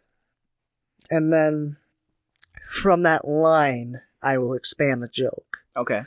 So um like me having two senses, I came up with uh you know, having two senses like I'm proof God made humans on his day of rest. I was like, okay, that's a good line. Yep. So then I just expanded it with like a bunch of act outs and I I try to go at it from different angles, like, okay, what would I do if I converse with God here? What would I do if God said this? You know, you know, so I guess I expand I expand it with act outs because I, I know I'm physical, so I kind of have to, you know, put act outs in there just to see if it's funny or not. hmm So No, I like that a lot. That's Yeah. really cool. That's it. That's definitely not how I write, but that's also because Yeah. I'm not expanding on my jokes. Like I will expand on some of them. Sometimes I'll have like tags or whatever, Mhm. but I'm not trying to get in depth about any Right. material. At least yet. Like I would like to get to that point, but I love hearing the different ways people write because then you learn different ways. Like now I kind of want to try that and just sit and Yeah. talk for an hour. Well, because I've been on stage and I've come up with lines on stage just because of that pressure. Yeah. So I kind of just want to emulate that as much as possible so I can get that same effect. I mean, obviously it doesn't happen all the time, but there are some times where I'm like, oh, that's a great line. I should do that next time. Yeah. So, yeah. That's cool. I like that a lot. Yeah, that's so cool. Uh, so, do you ever practice? Obviously, we're talking about it now, so I'm just kind of trying to get this in it tied together. But do you ever practice your jokes alone or like in fa- in front of family and friends? Like, do you also do that? Because it sounds like you don't in front of your roommates. Yeah, I don't practice in front of my family. I like, you know, if my family asks like, "Oh, what new jokes are you doing?" then I'll like perform the jokes. But if I have a newer premise, like I might call my parents and be like, "Hey, what about this joke?" And sometimes be like, "Oh, that's funny," or sometimes they'll be like, "What?" so I'm like, "Okay, I gotta work on that." But no, it, it's ninety nine percent of the time it's alone. It's- Okay. Yep. and I yeah, I just very self conscious about people watching me work on new shit, and yeah, and may, maybe I should be more open to that, but it it seems to be working okay, just writing alone and you know just working on those new jokes at open mics, or so Yeah. No. That. I mean, and that's the perfect time to practice is open mics. Like that's when you that's when you need to fail. Like if, Yeah. if it's gonna fail, that's when you want it to fail. Um, but yeah, no, I also I, I do the same. I'm I'm trying to do it less in front of family and friends because I do practice jokes on family and friends, but it's it's it's just not the same environment, so you don't get the same reaction. Like I've uh, actually just recently at uh, one of my last shows, I was talking to a friend that I've told uh, t- hundreds of jokes to, like off stage, and so I've told her a ton of these jokes and she just she doesn't like my style. She like she doesn't like one liners. It's just not for her. She says, and but uh, then I did the show, and she's like, "Oh my god, you were so funny," and I'm like, "Well, yeah, but they're the same jokes Yeah. I've been telling you." well, and like, yeah, it, I think But your, a- your delivery is different on stage. yeah, right? yeah, yeah, Yeah, it's it's totally different because I like when I started, I I went downstairs. My dad has an office downstairs, and and uh, I'd just be like, "Hey, Dad, what about this joke?" Yada yada yada. And a lot of times, my dad would be like, "Get back upstairs." yeah. Eh, eh, uh, I don't want this shit. Okay. I'm I'm calling credit unions. Stop. I'm calling credit you. yeah. Which I mean, to his to his fairness, I mean, I was coming down to him with these jokes where he was in the middle of something, and you know, with comedy, you need to kind of get in the mood. You know, you need the Yeah. lights dimmed. You need someone to warm up the crowd. You, you you need a lot of different factors, and going to a family member and being like, "Hey, what about this?" is kind of like, eh, maybe that's not the best. Yeah, well, yeah, especially when they're distracted. Because Right. I do the same thing. Like I, I did it at work, like with my coworkers, and I'll be telling a joke, but then they're also waiting for the next person to come up. So you're like, oh, okay, well, like it didn't work because they were distracted or whatever. Right. But yeah, no, I completely understand that. Yeah. Dang. Yeah. Like I said though, Roddy, your, your delivery is so much different when you're on stage Yeah. than when you're just telling jokes. Because you've told me jokes that I wasn't a big fan of, but then I hear you do them on stage, and I'm like, oh shit, that actually worked. Yeah, and Yeah. I, I, I think that's maybe a little like I don't know. I, I just want to see if the concept is funny when I tell people like, hey, if I say this but in a different way, would do you think it'd be funny? And in my head, I'm like, I know exactly how it's gonna sound on stage, but I don't know how to express that to you. You know, like when I'm Mhm. telling a friend, like, hey, this is, th- do you think this joke is funny? Like, I know it's not funny right now, but like.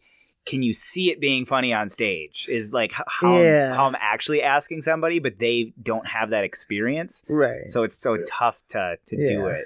Like And when you run your jokes by me, that's how I kind of picture them now. Is you on stage doing them. And- and that's exactly how I'm picturing it while I'm saying it, even though I don't say it how I would say it on stage all the time. Like sometimes I, I do, but like it doesn't feel like I am because of the environment. Right. Yeah.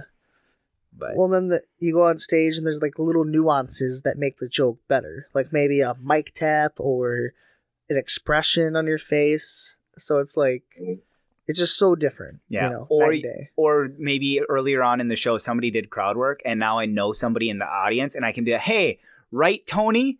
Yeah, you yeah, can, then that gets a laugh, Yeah, and- exactly. So you can add stuff just on a whim when you're on stage, where and you can do that in real life, but it's not the same because it's you don't have that connection with the audience. It's a different experience. It's a different everything. Right. Yeah. And, and like you said, like I, I, I figure I, I could see you having a real hard time running jokes by somebody because you are such a physical. yeah. Yeah. Well, I mean, from what, from what I've heard and what I've seen, is a lot of your joke is that interaction with your body and your Yeah. facial expressions and all that. Yeah. That adds to the joke. I've gone on dates where girls are like, "Yeah, tell me a joke," and I'm like, uh, "I don't think Yeah. This is I'm not. gonna look weird if I tell you right now." Like the dragonfly joke, just fall on the floor, You're just the in the first date. restaurant. Yeah. You're Yeah. just in the restaurant. Ah. glasses clinking, like that. That's not a good look for a first date. Yeah. Oh, I want to see that though. We need to like do a sketch of that. You doing a step like on a first date, doing a, one of your bits. Oh, that would be terrible. to the left, to the left. Yeah, to the left. I'm just- out of the state. yeah. Uh, and then she's going to the left, to the Yeah, yeah, she's also going. but she's going her left. You're going your left. Yeah, we're going opposite directions. yeah, that's not gonna end well. yeah, exactly. That's not no. She's going to Walmart. You're going to Target. Yeah. Oh, haha. Ah, Call back. Call back. Call back alert. Call back. Call back alert. We should make that a song. Call back alert. I don't know. I don't. I'm not a musical guy. We're in the music room, but I don't know how to play any of these instruments. Not. I'm not one. I don't I know mean, how to play one. uh, don't ask me. I'm deaf, so I don't know what any of these sound like. well, that one sounds like a piano. Uh, I'm just kidding. That's not a piano. it's a guitar. wow. I don't even know what that is. Yeah. I pointed at something. It's a something. It looks like a guitar, but it also could be a ukulele. But it could also be something completely different. Yeah. it is. I think Di- it's it is about this. completely I different. I think it's a mandolin, isn't it? Isn't it a mandolin? It could be a mandolin. Oh, It could be a mandolin. cool. Um, do you, do you Deaf guy learned something sets? new. What was that? You record your sets, and if so, does it help with future performances? Yeah, yeah. So, and you know, people have said this on your previous episodes, but we have Danny. She, you know, graciously um, records all the sets. Uh, definitely at Dubs and Superior a little bit more. Um, so yeah, and you know, being physical, I literally have to watch my sets. Like I can't just go off a voice memo. That I do go like off voice like voice memo just so that I can like see when the laughs were and like how many laughs I got. But yeah, definitely recording the sets like physically.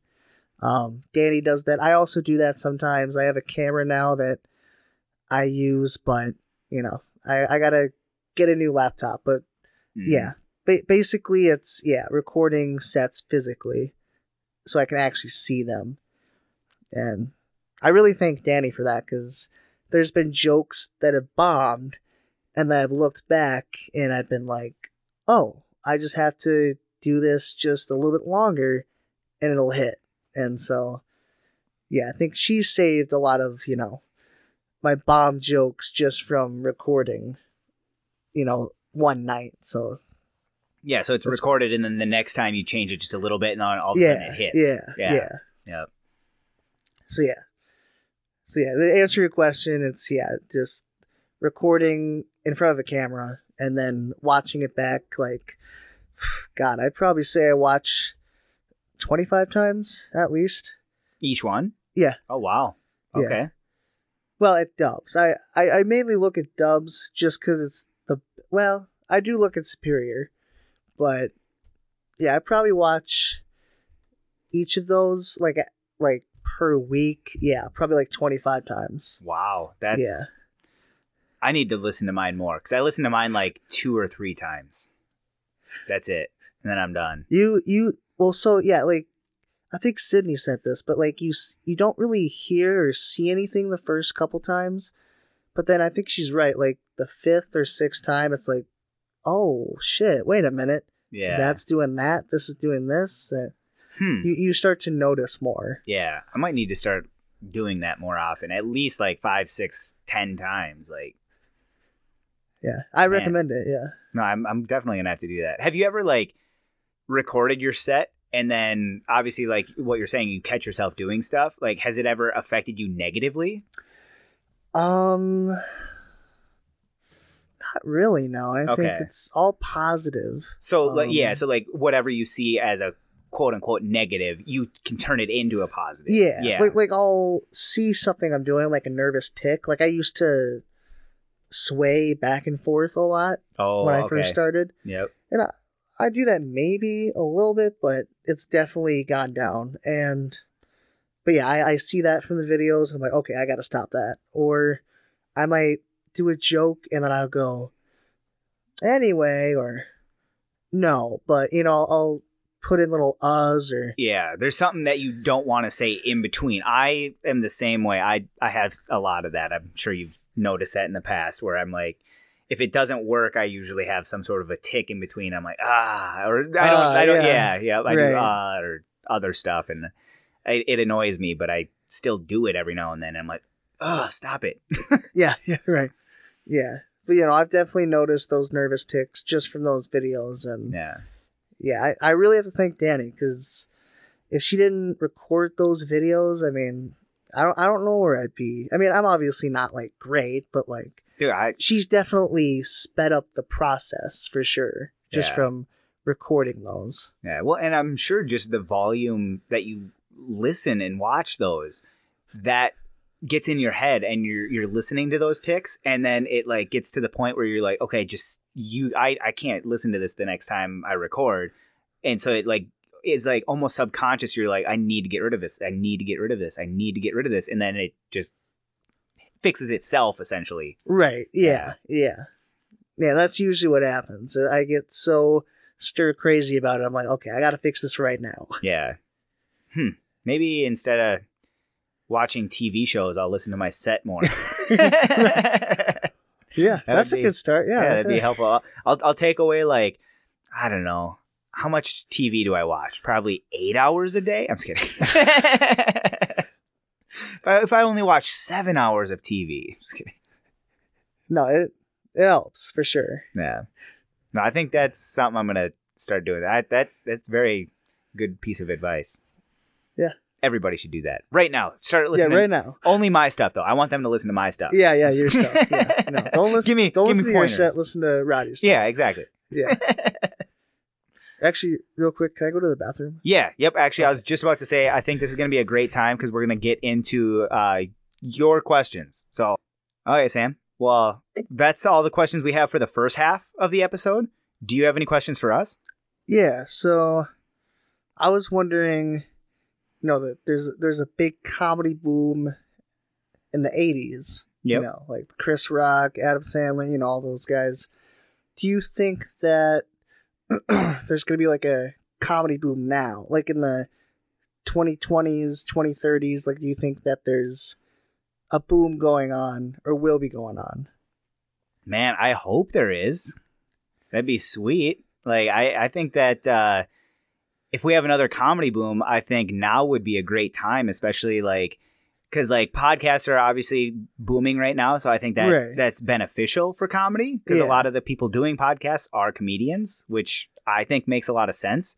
So I feel like there could be another boom happening Mm. and I feel like it could could keep growing, uh, especially like I don't know, being in our community. Our community is growing, so I Yeah. I can only imagine if all of the other communities start doing that again. Like I could definitely see a boom happening. Yeah.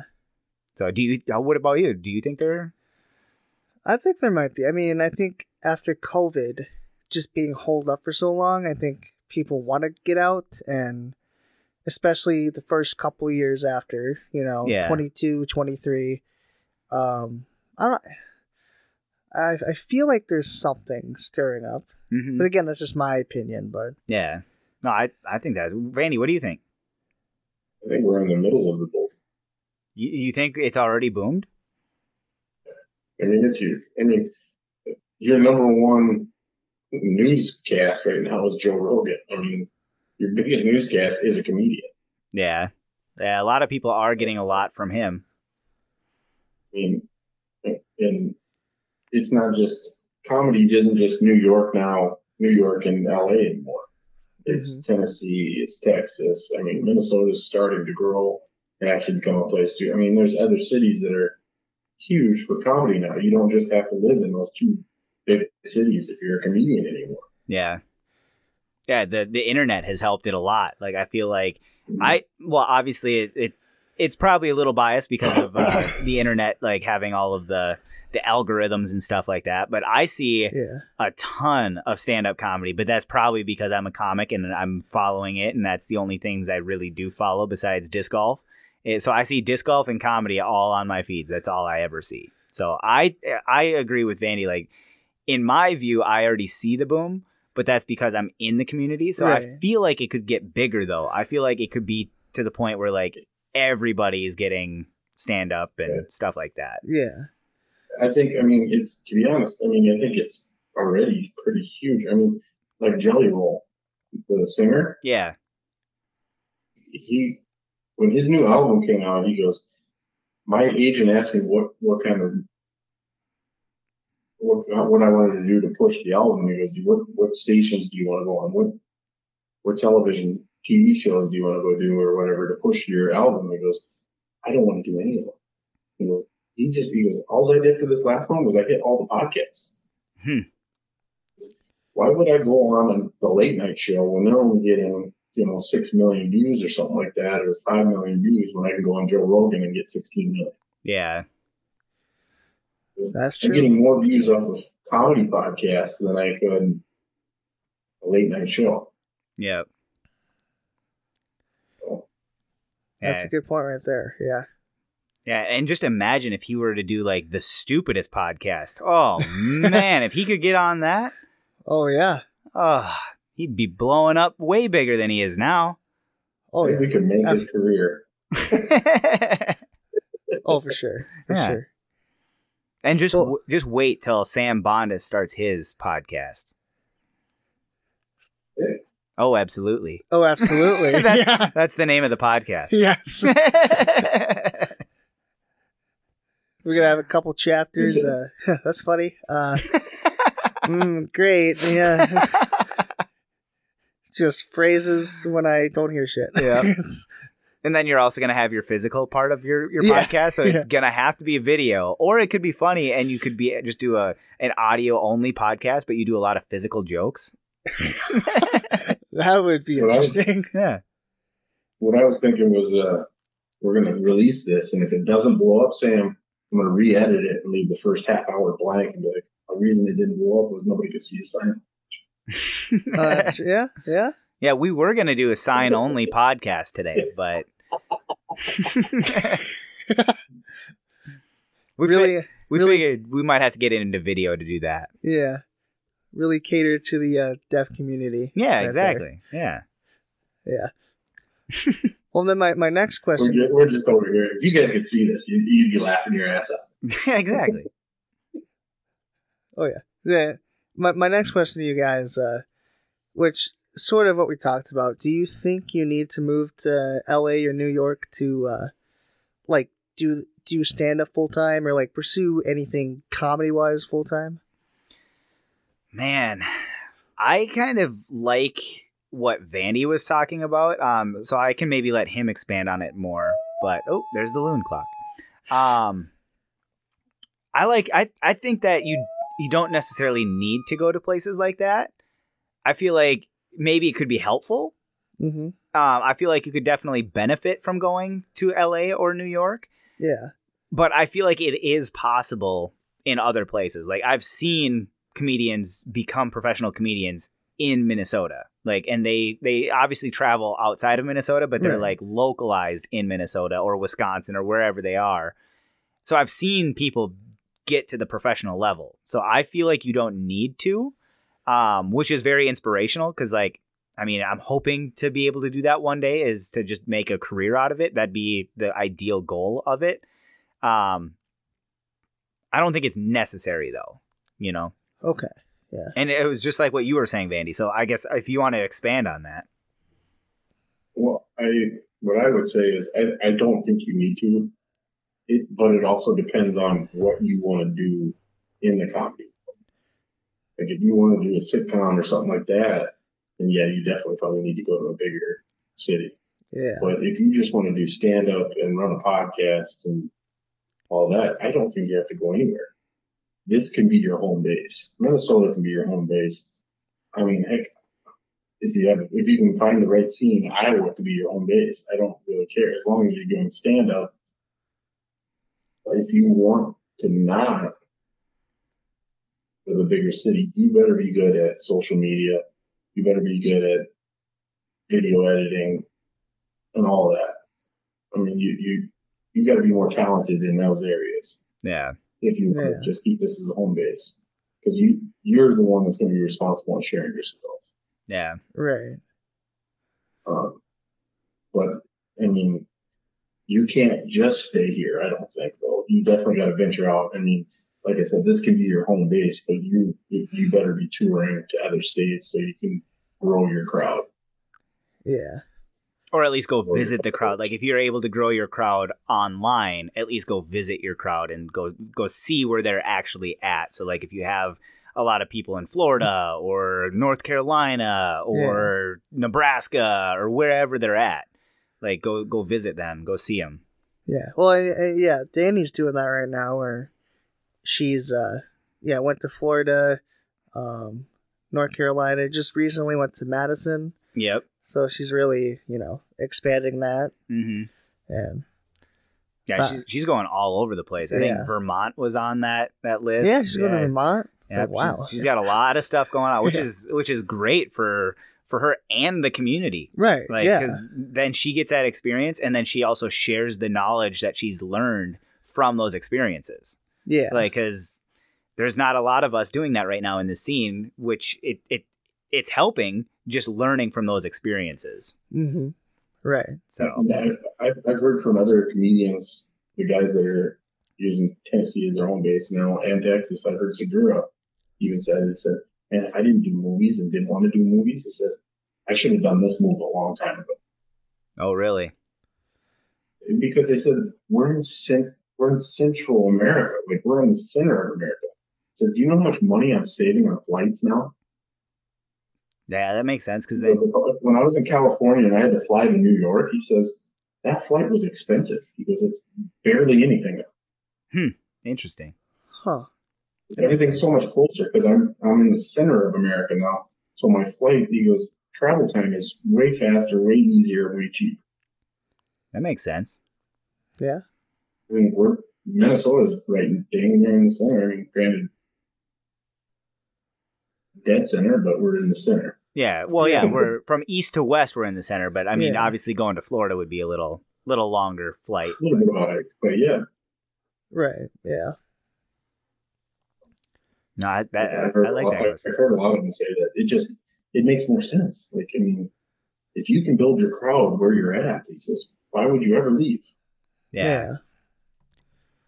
But I've heard a lot of comedians to uh like a lot of comedians will be like, "Oh, I want to go big," and so they'll move to L.A. right away. Yeah. You know, they haven't even got on stage. Sebastian did that. Really? he Without did- being on stage, he just Yeah. went to LA. He just went to L.A. and he he he he doesn't regret it, but he said somewhere that you know you got to get your feet wet in your town and then maybe go. Hmm. But that's a smarter choice anyway. You also got to look when Sebastian was coming up. Yeah. It's like the early 2000s, I think. Okay. So, But I mean, he was also working in the 90s there. Okay. I got video. I got I got uh, comedy roundup with Sebastian. The comedy roundup was a tour with uh, Vince Vaughn. Vince Vaughn put on a comedy tour called the Comedy Roundup, and there's a DVD, and it was when Sebastian was just starting out. Like he was still the headliner, just becoming a headliner, and then after that tour, he goes, I can because of this tour, I could finally quit my day job. Wow. Wow. I don't have to serve. He, I mean, he was a server in Yeah. in uh, LA for years. I mean, Yeah. doing side jobs just to pay his bills. Yeah. He he said that he, and I I, I got all this from his book, but he would serve and then he'd do a 15 minute spot at the comedy store and like his Mhm. break, but then he'd have to rush over back to the uh, restaurant to serve somebody. Wow. Yeah. That's crazy. Yeah. So he Yeah. literally did stand up on his break at work. Yeah. Interesting. So he had to like get like his buddies or his coworkers be like, "Hey, can you cover me real quick while I go do this set and then come back?" Dang. Yeah. That's cool. So like I like I said, you gotta you gotta look at the time that he was coming up too. Social Right. media isn't what it was. Social media wasn't what it is today. Yeah. Yeah. He was coming up. The only social media there was was MySpace. Yeah, that's true. Yeah. And that it, obviously some of them were starting up, but they weren't what they are today. Right. And the only person that really, I mean, there was a few, there's actually quite a bit, but the, the one guy that really made MySpace was Dane Cook. Oh, yeah. He was the one, he was the king of that. Yeah. Yep. Dang. Do you have any other questions for us? Those are the two that I had for you guys. Yeah, I like those questions. Those are good. I like them. Well, thank you. Yeah. Sweet. All right. Well, uh, we're going to get into the second half of our questions. So we have 10 more questions here for you. Okay. Um, and then we'll get into our dedication because I know we are actually already Yeah. mentioned your dedication. I don't want to spoil Mhm. it, but we, we mentioned your dedication. we sure so. did. Um, okay. So do you have any other hobbies outside of comedy that you feel might help with comedy? Yeah. Um, I definitely. So I, I work out and I like go to the gym four times a week. Um, I definitely think that. it doesn't show. He said it doesn't show. Well, I'm wearing a crew neck right now, I'm kidding, Vandy. I'm kidding. I know. I'm kidding. No, no, you're good. I, uh, but no, I think that working out definitely like helps that consistency Hmm. because I feel like, you know, if I skip a workout, you know, I feel just as guilty as if I skip a writing session Hmm. or if I skip a mic, you know? Yeah. So it definitely helps with that consistency. Um, what else? I think with you know, and I guess this isn't like much of a hobby per se, but like hanging out with friends, it kind of gets you to like let loose and kind of let go of like fuck, fuck, fuck. Like, what what can I make this joke to work? You know? Yeah. So, I mean, I've had jokes where I can't figure it out, and then I hang out with friends, and just me being in that relaxed state, I just think of that joke again. I was like, oh shit, that tag works, and so, so I guess those two things would I definitely credit to helping my stand up and you know living life. I mean, I'm so young that like I I've found that jokes just come from experiences Mm-hmm. you know so and learning stuff you know just the dragonfly joke was just from reading the news and Yeah.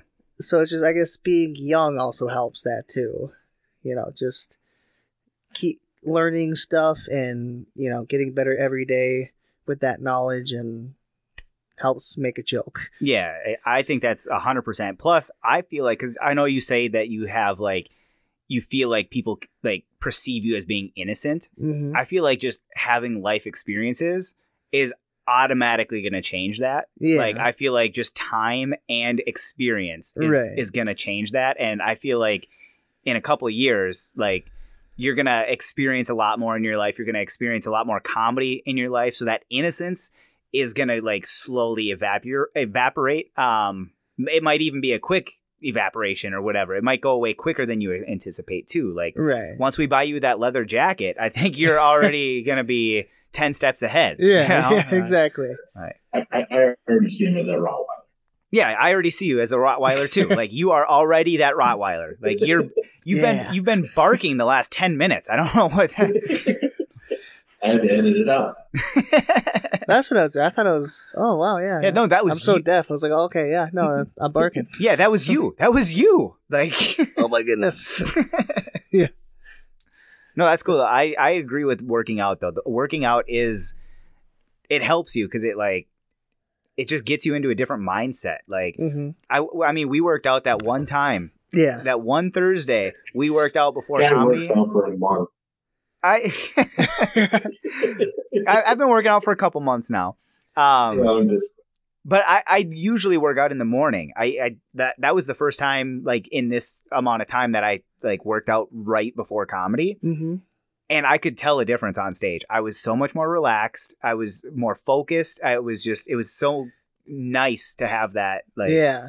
exercise out of the way right before Yeah. the set. Yeah. I don't know what it is, but working out right before it just kind of clears your mind a little bit, and I mean, you still have this that is all them anxiety. endorphins. Yeah, yeah. It raises your endorphins. Yeah, it gets you happier because of that, and yeah, it just gets you ready to go. Even Mhm. if you bomb, you're like, oh well, at least it worked out. Yeah, exactly. Helps with that anxiety, all that. Yeah, yeah, Yeah. for sure. What is your favorite part about doing comedy? And what is your biggest fear about doing comedy? Yeah. So the first part was uh my favorite part. You said was that the question? Yeah. Yeah. Um. I think it's just how much it's changed my life. I mean, I can't really pinpoint one part because, like, comedy so far has, yeah, it's just made everything better. Hmm. The relationships, the, um, just how I see myself, how others see me, how I'm making other people feel. I think th- I, I think that's my favorite part. Just seeing me change as a person. Cause like before comedy, I was like, you know, very quiet, very introverted guy, and I still am, you know. But I mean, I haven't talked for like three hours to someone before, like right now. But Yeah. um, but no, it's just changed so much, and I have the Duluth scene to thank, and yeah, just I, I've I'm a completely different person than what I was a year and a half ago. So I think that would be my favorite part, or the best part of comedy is just seeing the growth and then continuing to grow too, and just seeing everyone else's growth. I mean, I've seen some people's personality change from when I first started to now, and in a good way. Yeah. So- Yeah. Like they are more themselves. Right. Yeah. Yeah. No, I, I've I, I have seen that too. yeah. I've seen that in you. Like I've seen you like grow, and you're just like, I I, I see that you are losing that innocence, which is fun to see. You know. right. Because it's almost like I get a chance to re-lose my innocence with you. yeah. Yeah. Yeah. if that makes sense. Yeah. know. Yeah. No, it does. yeah. Yeah. It's weird to think about because, like you, the question prior, it's just, I didn't expect this, you know? Yeah. I didn't expect it to impact my life this much. And so, and it's only been a year and a half. So it's like, what's going to happen in five years, 10 years? Yep. So it's going good so far. Yeah. Well, I'm I'm excited to see it too. Just like not only for like myself, but for you and for everybody else in the community and people that have like were a part of the community but have gone elsewhere. I want to see their growth. I want to see everybody like.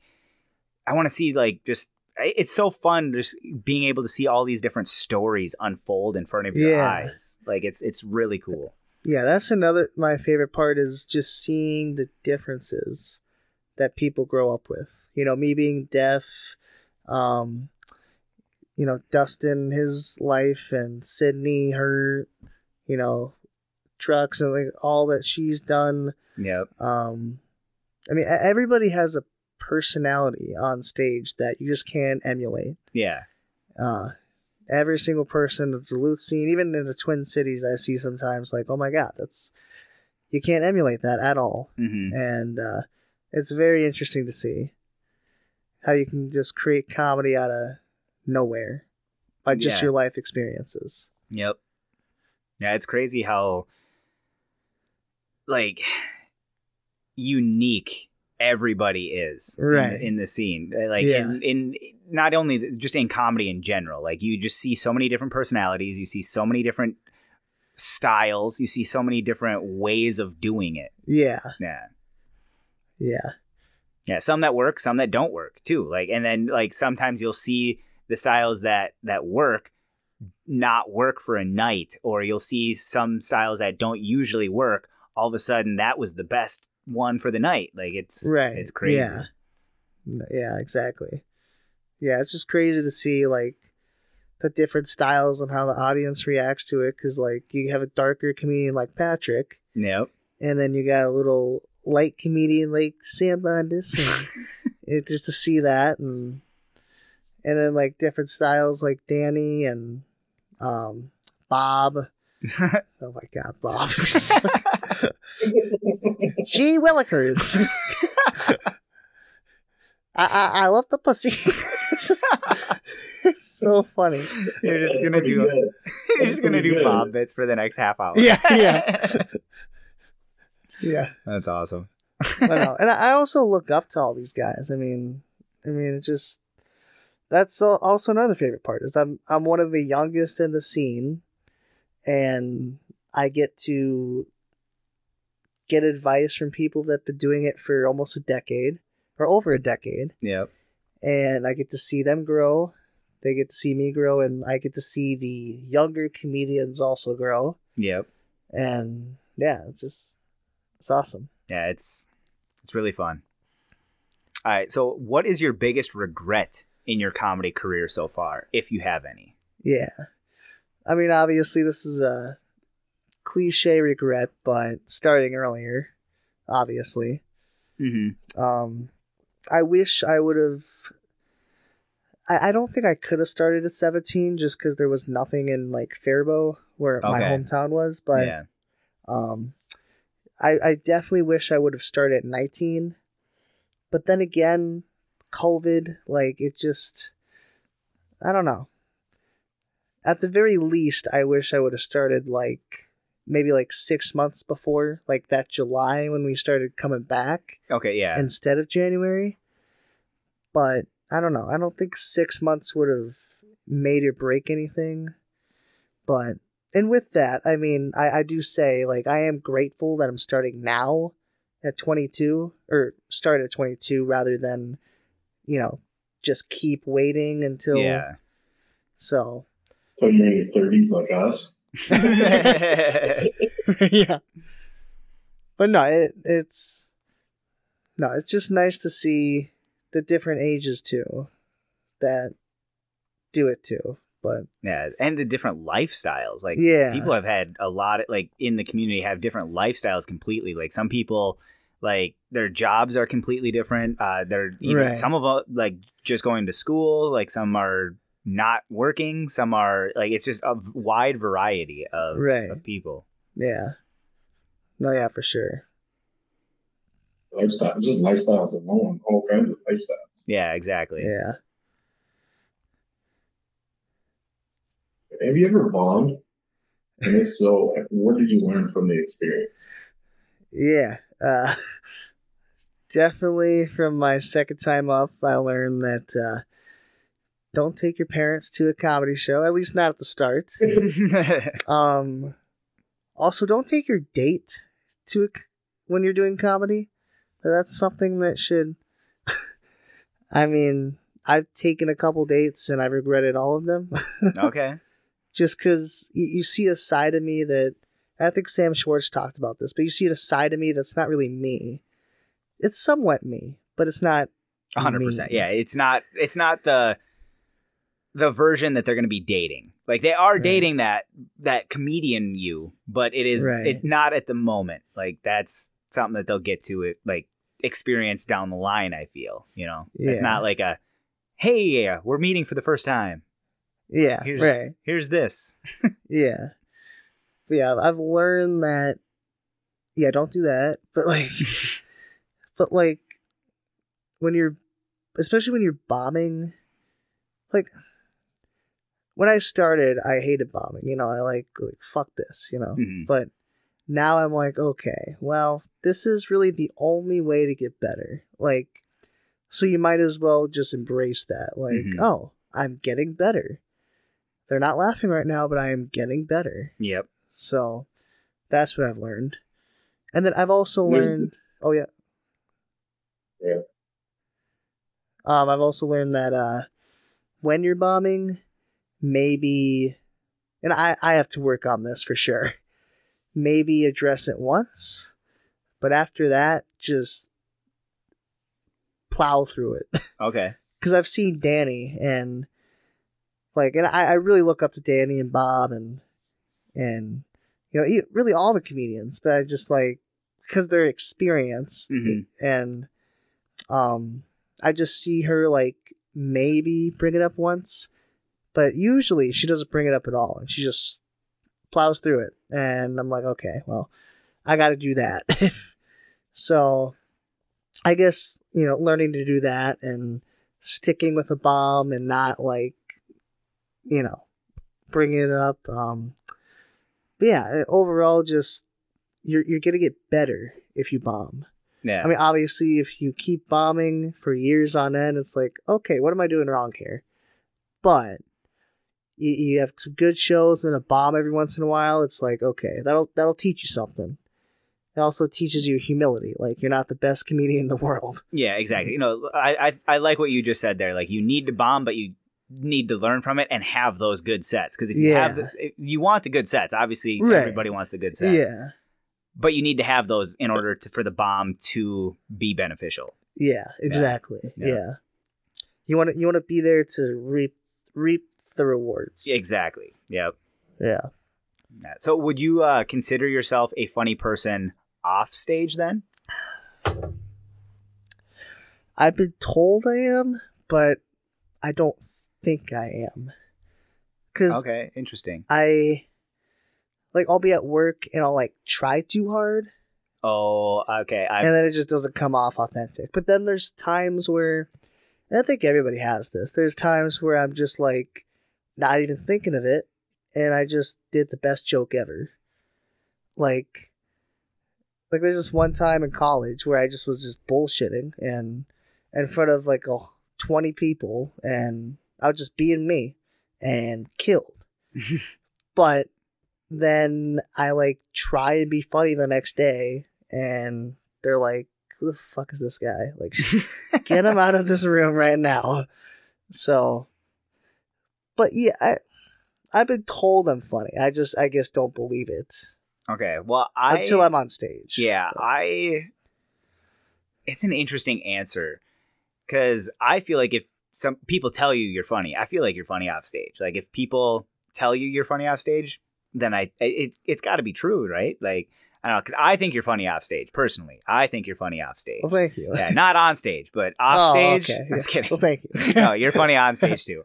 Um, but no, like I, I've also had the same kind of experience where people, some people say I'm funny off stage, but some people like I'm just not for some people, and so like I'm not funny to them, obviously. Mhm. But yeah, no, I, I definitely understand that. But that's an interesting answer. I like that. That yeah, like especially because it's tough to think you're funny especially because you've experienced all of you like because i know there's definitely times in my life where i just don't feel funny at all and so like since i've experienced that in my life like i know there's times in my life where i'm like oh i'm not funny but then there's times in my life where i'm just like oh yeah I, that was funny like i'm, I'm a pretty funny guy Yeah. you know like so i guess it all depends on like the time of when i'm asked to. right. and i feel like that's kind of similar for you it sounds like Yeah. Well, with comedy. When you're hanging out with comedians, when you're hanging out with comedians, do you find yourself trying to be funny? Like the hang afterwards? Oh, was that a question? Like, Yeah, like do you feel like when you're hanging out with comedians, do you feel funny? I Afterwards, like after the show's over, uh, and you guys are just hanging out having burgers or whatever, do you try to be funny? no, I try and sit back and just observe because like everyone everyone is like a lot older than me, so I'm like I might as well just like sit back and at least learn something, than just try and get a laugh in, you know. Um, I don't know. I guess that's just me being the young guy that I am. That like, oh well, these people are thirties, sometimes forty years old, and so So you're just taking it as a learning experience, Yeah. and a, and a good Yeah. hang because it's it is Right. fun just to hang too. Sometimes where you're Yeah. not, there's no pressure. You're just like, and if there's something that comes up, like of course you're gonna say something if you think it's funny and people Yeah. are gonna get a laugh out of it. yeah, yeah. yeah, How about you, Roddy? Oh, I like some. There's sometimes where I like, if I see like an opportunity and I like know something would be get a little laugh. I I try to throw something in there to try to get a little something, but I'm not like sitting there like I need to get a laugh. I need to get a laugh. I need to I need to get these guys to laugh at me. Like I'm not sitting there trying to do that. Like I'm just sitting there. I'm like just hanging, and then I'm like, oh, that'd be funny. I'm gonna say that. Like it's just literally off the the cuff. yeah. It's not like I'm. sit- Always looking. I'm always looking for the funny thing, and then when I'm around those people, like somebody's gonna get the one right before me. So I'm trying to look for Oh, you know. No, I'm never trying to like beat people to the punch. I'm I'm sitting there like observing and then if I think of something funny, like and sometimes like I'll think of something funny, but I don't get the opportunity to say it and so I just don't say it and I'll just write it down and use it in my act sometimes. It, it depends on like what it is because if it's like something that's only funny in the moment, it's not something I'm going to write down. Like it's got to be something that I can use on stage. Yeah. Usually, usually whenever I'm uh, normally, anytime I'm hanging out with somebody, I'm always looking for the joke. I'm out, yeah, I'm always looking for the joke, but I'm not necessarily always looking for the joke to. I, I don't need to say the joke he, here and now. like I'm looking for the joke, but I'm not necessarily looking because like, oh, I need to get the laugh now. I'm looking, okay, I need the joke for later. I'm more concerned about later than now because when I'm hanging out now, now is just my experience. I don't. Mhm. I'm just trying to live life Right. and I'm I'm trying like I'll write something down for later so that way I can make it funnier because I feel like I'm funnier after given a little more time than I am in the moment, and that's I think part of the reason why I don't do a lot of crowd stuff. But I, I want to try, yeah. but Yeah. I think Okay. I mean if you look f- to try and be funny, you're probably not going to be funny. I mean, yeah, I think that's true. Also, you just want to live life and so that's what I just do. I just like hang out with you guys and I'm like okay, like I'll just have fun. Like Mhm. uh, I don't really try and be the life of the party cuz I never really am. Like that's not me. Sometimes I might be, but like I I don't look for that. So, yeah. Well, and sometimes it, it also depends on your mood too, because like oh yeah, yeah. Yeah, because I've also seen like at hangs, like you've definitely been the life of the party. Sometimes, like it's like it, it all depends on the time, you know, and like Right. what the situation is, and like yeah, I, I I just like a good hang, so I don't want to like, I don't want to ruin my own time by trying to come up with something that I think might be funny. You know what I mean? Right. But like if it happens, it happens. Like I'm, I'm I'd love to have something funny come up, but Yeah. if it doesn't, I'm like, oh okay, well that's cool. It's still a fun hang. exactly. yeah. But that's just me. I, I, I don't know. I, like I said, I, I am just like you, Vandy, when I'm looking for the laugh, but I'm doing it internally to the point where I'm just like, like writing stuff down for future use. And I do the same while I'm doing. I'm doing always the, looking for the joke. I'm always looking for the joke. yeah, which makes sense. And when I'm around comedians, I'm like, somebody's gonna beat. That, I guess that's I guess that's the competitive part of me too. You know. yeah.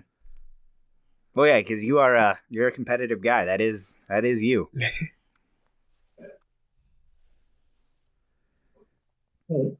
Uh, what is your most memorable night of comedy? Yeah, so there is there's a couple. So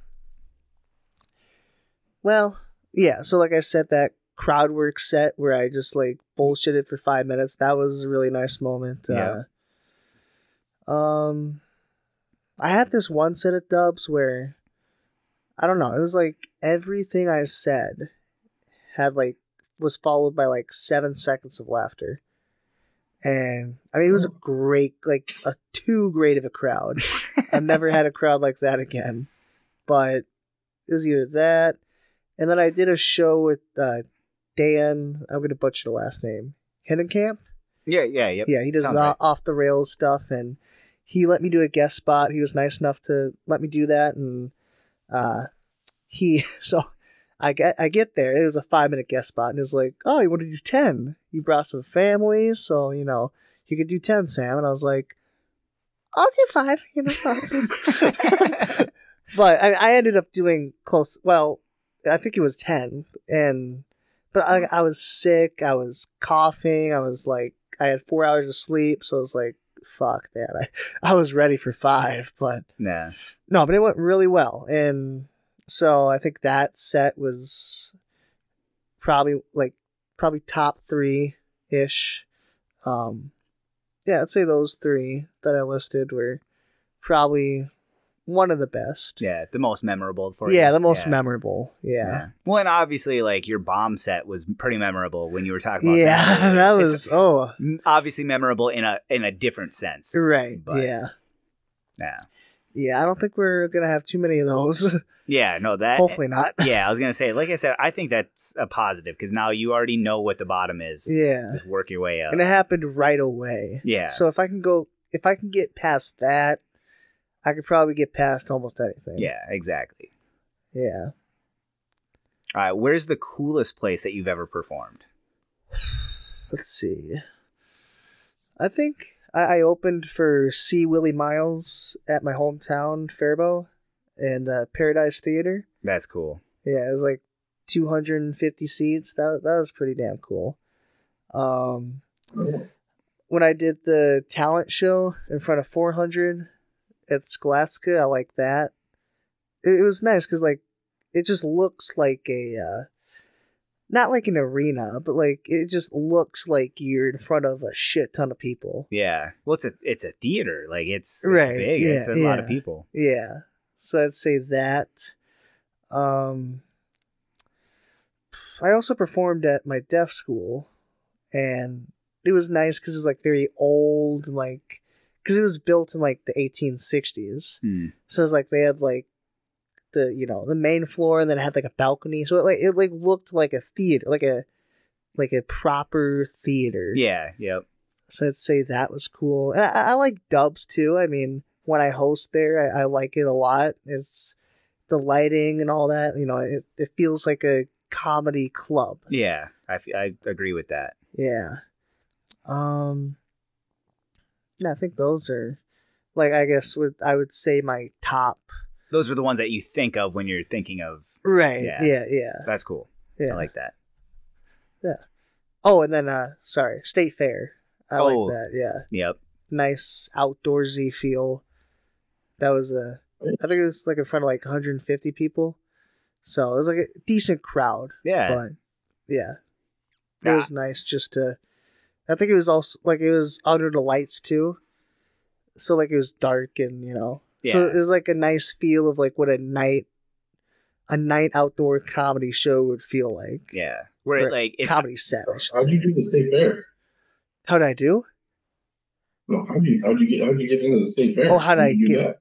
So um I went to the Proctor County Fair and I I won that and then that automatically like gave me a bid to the state fair.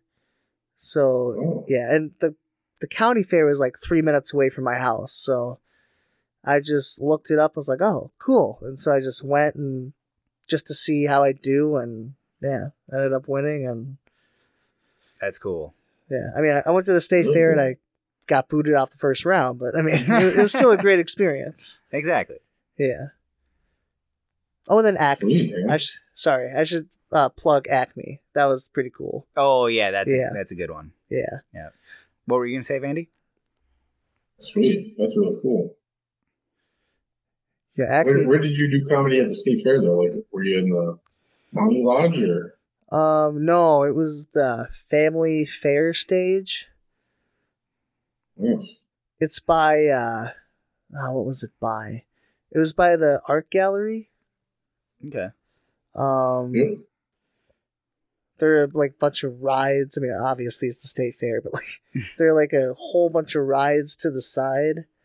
So, and it was it was like in like a tent almost, Hmm. like a so- like a big cascading tent. Nice.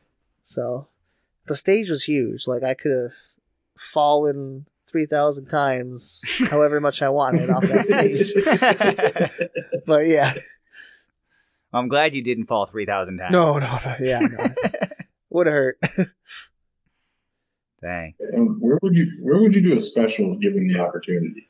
Yeah, I've been thinking about this a little bit. Um, either at my deaf school, because that holds probably like if it if we could pack it, probably like six hundred. So like a decent crowd, but I mean, if I were to really like like Netflix special, like imagine it. Hmm. I'd probably do like the uh I'd do the deck. Oh, there you go. I like the deck a lot. that I went there for a comedy show, and yeah, it's it's just a nice feel. It's like intimate, but it's also huge. Yeah. So I yeah, I'd like the deck for sure. There you go. That's a good answer. Especially and it's local, so you'd also be able to Right. invite everybody you know Yeah, yeah, and force them to laugh. yes, force them. You're gonna laugh. you just hold up an applause sign. yeah, yeah, yeah. Then sign for the deaf people. Like, yeah, exactly. Applaud. Yeah. Let's go. Yep. Do it, but like in a threatening way. Just like put a threatening uh, look on your face. Yeah. Like, you better do yeah. this. yeah, exactly. Yeah. Yeah, that's funny. That's awesome. Yeah. Um, so, what do you normally wear on stage? Would you like to change? And if so, what would you wear? I don't really um wear much. I mean, I mean okay, I, I wear something on stage. Yeah. stage. That's what I mean. But you you have taken your shirt off on stage. I I've have. seen that a couple times. when I started, I did a little Bert Kreischer ripped version of that. Um, Nice. I found that it, yeah, I, I've done that, but Uh, Can you explain who Bert Kreischer is to Vandy though? He might not know who that is. Never is. heard of him. That's his right. favorite. It's his favorite comedian. oh yeah, like, yeah, yeah. No, I I did that for a little bit, and then now I basically just sort of what I'm wearing now. You know, like a um blue khakis and a white shirt. You know, just make sh- just making sure that the colors coordinate okay. Okay. Um, yeah, it's, I, I guess if I were like to host at Dubs or do like an actual show, I'd look a little bit nicer. Maybe put like a buttoned up shirt over it just to layer it. But yeah. Yep. good- sim- simple but casual. Yeah, I like it. Yeah. So, it, would you change any of that? Like, like if you were to do like a special? Oh yeah, I'd probably wear like a bomber jacket or, you know, look a lot nicer. I guess. I gotcha. Yeah. more more appealing. And then it'll all have to depend on like the the special like color background and Well, yeah, because you'd have to obviously coordinate with that too. You wouldn't want to like wear swim trunks, but then like you're just Right, in the yeah. middle of a city atmosphere. You know, like yeah. I don't know. I don't know why that those were the two things that came to mind, but right. Yeah. But yeah, so you know, prim and proper but also casual, I guess, is what I do. Yeah. Yeah. I like it. If you could open for any comedian, who would you want to open for? I mean Sebastian would be nice, obviously. Um I wouldn't mind opening for like Nate Bargatze or Jim Gaffigan. That'd be amazing. Cause, yeah. Because, like, they're clean and I'm sort of clean and I just kind of want to. Is he opening for me? Yeah. Yeah, that, that'd be cool. Because we started at the exact same time, or the exact same age, I should say. I was gonna say you started exactly when Nate Bargatze. Yeah, yeah, no, yeah. Actually, I'm 42. Uh, gotta take off the mask real quick. yeah. But yeah, I the- just watched the podcast and uh, they were talking about who do you think's gotten prettier in their age? And Nate, Nate was brought up. Like, Nate used to be fucking ugly, yeah, and now look at him, he's gorgeous. yeah, he's lost some weight. Hold up a picture, man. He has changed. Like he looked horrible when he first started. Like, he looked nerdy as nerdy. I don't think. I don't- they- Yeah, I don't think he looked horrible. He did look different, but I don't think he looked horrible. He's nowhere near as pretty. as he is. Yeah. Well, and I think when you're Compared to what he is now, he was horrible.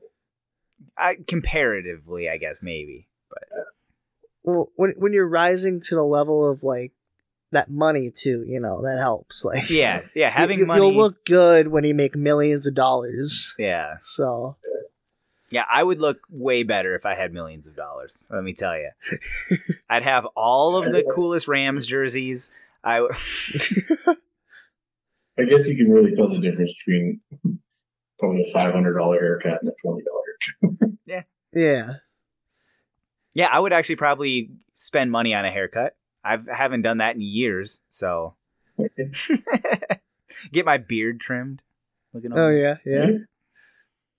Well, it's pretty trimmed right now. Looks good. Well, thank you. Appreciate it. I wouldn't be shopping at Walmart. I might actually go to Target. you know, I'd, Exactly. Like the callback once again. Hey, this is some nice shit. Holy hell! yeah, this is crazy. I can't believe they actually have stuff that fits. That's weird. It's a weird concept. Yeah. Wrang- Wrang- Wrangler. What what brand is that? this one has a logo on that. What's that? Is that I, I recognize it, but I've never worn it before. Ad- Adi- Adidas. Adidas. What- what- Adidas? Adidas. the only thing I think about about is Kyle Barber's joke where he was like, "Oh yeah, I got my dick Oh. tattooed," and then yeah. yeah, Yep. Yeah, It's apparently that one's got some good views.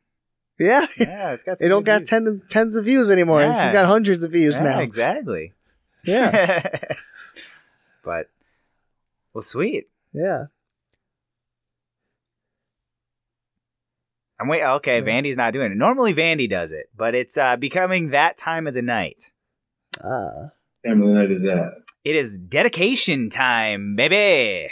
Oh, let's go. I just wanted to see if you could do it. That's how Vandy always does it, so I had to do it his way. Um, no, it's dedication time.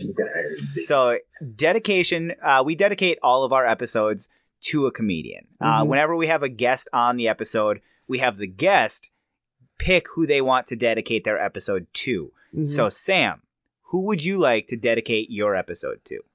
I would like to dedicate it to Robin Williams. Robin Williams. Yes, sir. Who's that? One of the greatest comedians to ever walk the face of the earth. I think he boomed in the '80s, if I'm correct. that sounds right. Yeah, and you know his his physicality and just like I said, his improv was just unmatched. I mean, Wild Unbelievable. man. Yeah. yeah, Wild man. yeah, And not only like in his stand up, but in his acting, in right. everything. Yeah, Like, his acting too. Like he was in insanely talented. Like, yeah, nobody can touch him. voice is- yeah. And he he didn't start stand up till he was like 25, Wow. so he wasn't like really really young when he started. yeah, so you are already ahead of Robin Williams right now. Yeah, I just don't got as much talent as he has yet. But Yet, I like Oh, that. yeah, yet. yeah, yeah. I like. Did you notice he said yet? I liked Mhm. that yet. I like it. Yeah, Robin. Robin studied uh, theater before he got into comedy. Yeah, Yeah. which that that probably helped him a lot, hmm Mm. especially starting out. Yeah. It's it's crazy how well known he is. Like yeah, if you talk to, I'm sure everybody I know knows. If you like mention anything about him, they'll know his whole catalog. Or Yeah. a, a, uh, um, a big part of his catalog, I should say. Yeah. I don't know everything about, but uh, you know a lot of his major roles. Yeah, yeah, And he he made some of the greatest movies of all time. yeah. Oh yeah, He he was Movies that movies that a lot of us grew up to. yep. yeah. He he was just as good of an actor as he was a comedian. I mean, Yeah, he he, he was he's pro- he was probably better than like the more serious actors out there. I mean, yeah, and then he also did stand up on yeah, top of that. yeah. He just happened to do stand up on top of that. yeah, He's he's one of the bigger actors that brought comedy to the to the big screen. Oh yeah, yeah,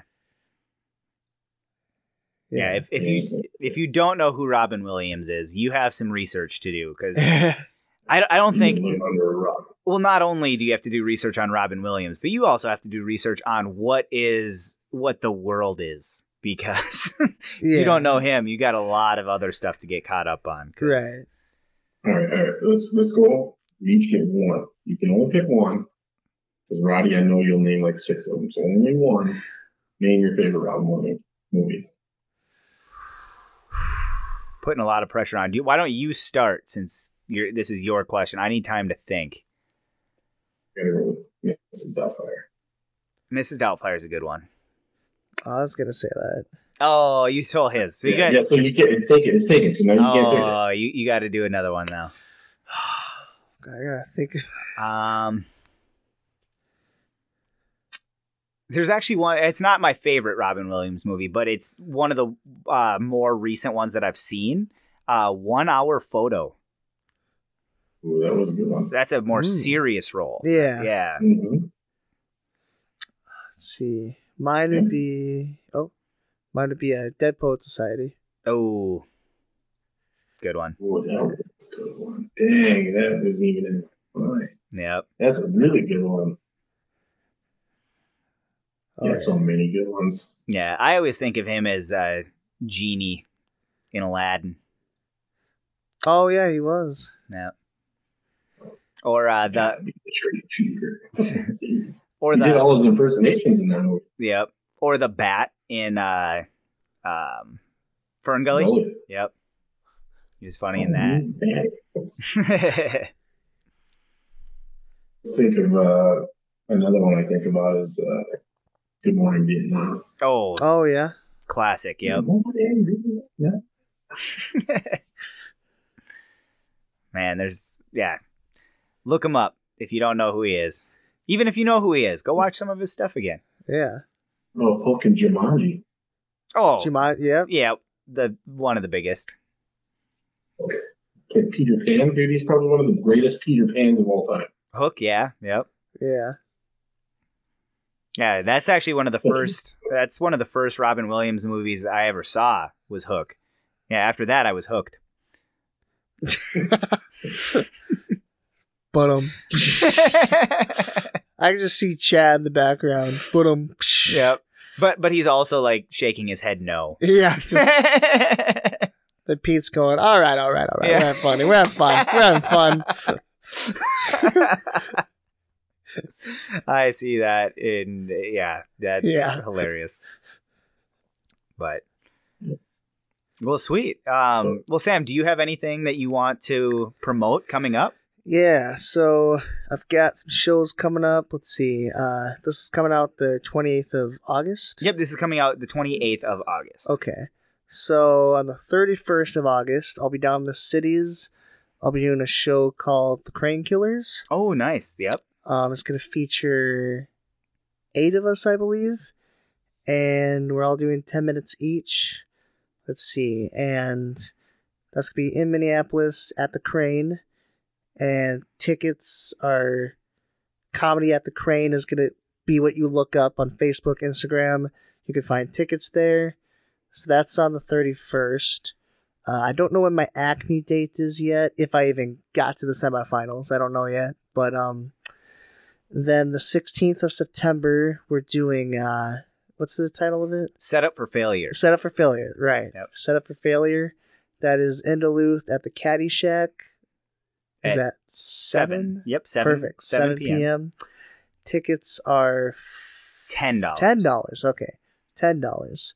Uh, but no, it should be a good show. It's I've been to the last two, and it's I've never laughed as much as I have in those two shows. Nice. So it's it's gonna be a good one. yeah. Well, it's And- it's fun because it's a game show and a comedy show. Because Yeah, it's comedians have to guess my punchlines, and you guys have heard some of my punchlines. You might be able to guess some of them, but uh, uh, these are the jokes that I, I'm not ready to bring on stage yet. So Mhm. it's exciting to do them. So you're basically laughing with the comedians because you guys are going to come up with better punchlines than me, and then you're gonna take them. and then I'm going to take them. yeah, yeah, exactly. So I have better material. right. Um, that's that's how I benefit from the show. So, um, Yeah. but yeah, it, it's really cool because then we get to, you guys get a laugh at me, but with the comedians, and I get to get some material. You guys get to r- have the writing experience, and you Mhm. get paid obviously for for being Right. on the show.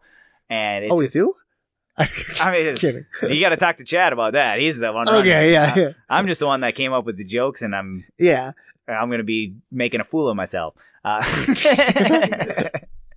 No, it's gonna be a fun time though. It's oh yeah, like I said, last two I've gone to, very good, very Nice. good. well thank so, you. and then yeah, so that's the sixteenth, and then oh yes, the we're gonna have a roast battle in Duluth, Caddyshack again, uh, September thirtieth. Uh, I won the last one, so I'm trying to do a two peat here. Yep. Um, yeah, that'll be fun. We're featuring a lot of great comedians that are gonna roast the shit out of me, and uh, And I get to judge you. oh, you're the judge. I'm the judge. Oh, One of the judges. I should have kissed ass this whole segment here.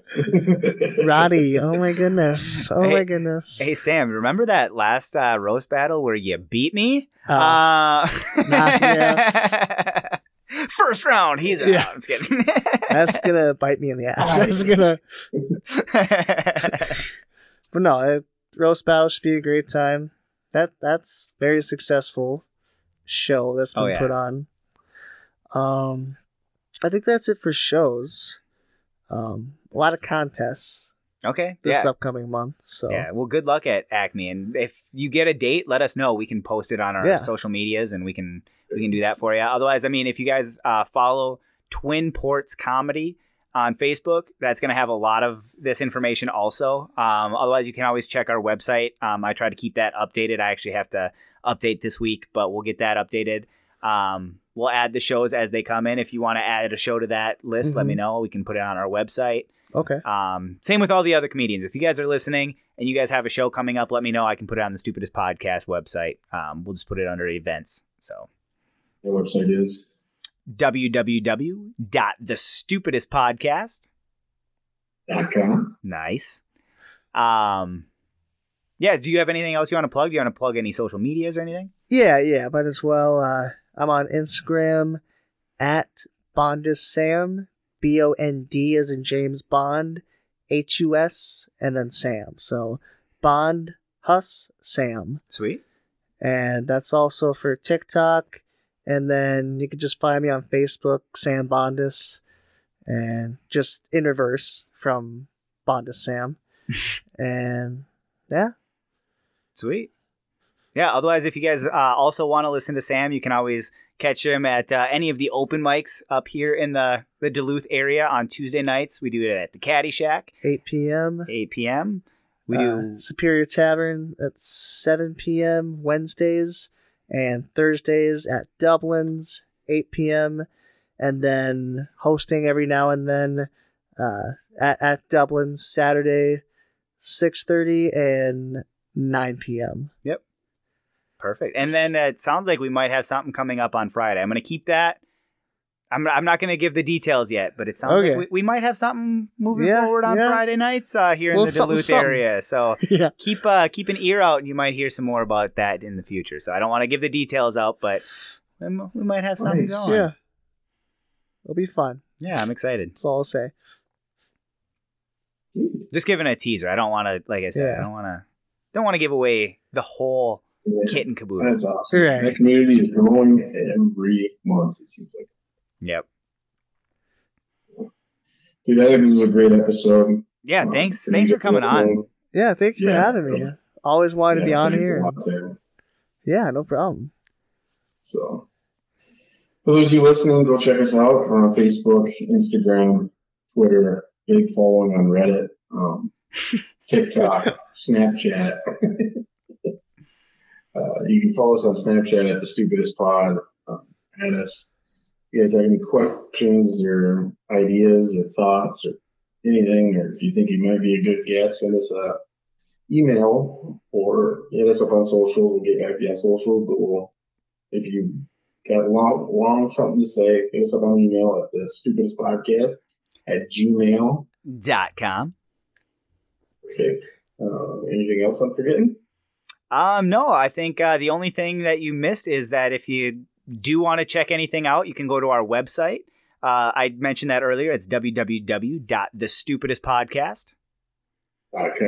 On there, you can find our merch. You can find our Patreon. You can find our events coming up. You can find uh, pictures of Vandy and I. Um, you can find information about the podcast. You can find episodes of the podcast. You can find just about anything you need, uh, stupidest podcast related, uh, or any of the the host information, uh, whether that be the main host in Justin Rademacher, uh, the or the other main host in Justin Van Deventer.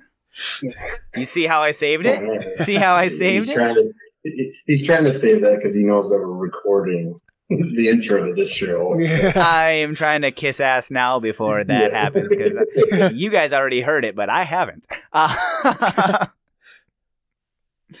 but yeah, no, if you guys uh, want to hit us up on any social medias, we appreciate it. Go like, share, subscribe. Uh, if you guys uh, do that, we also have a giveaway. If you guys listen to the episodes where it's just Vandy and I, we do a $25 gift card giveaway every month. Uh, if you go share those uh, those posts and comments, comment. we'll we'll get you guys in that that listing and we'll uh, put your name in the the hat and you can have your chance to win a $25 gift card. So, yeah. So perfect. Otherwise, thanks, thanks again. again, Sam. Yeah. yeah, thank you guys. Really It was a appreciate it. you having episode. This is a lot of fun. It was good talking to you. Yeah, you as well. Thank Good you. seeing you again. Yeah, good seeing you again too. Perfect. Well, otherwise, without further ado, uh, thank you guys very much. I hope you guys had as much fun as we did. Uh, until next time, have a good one. A Good one.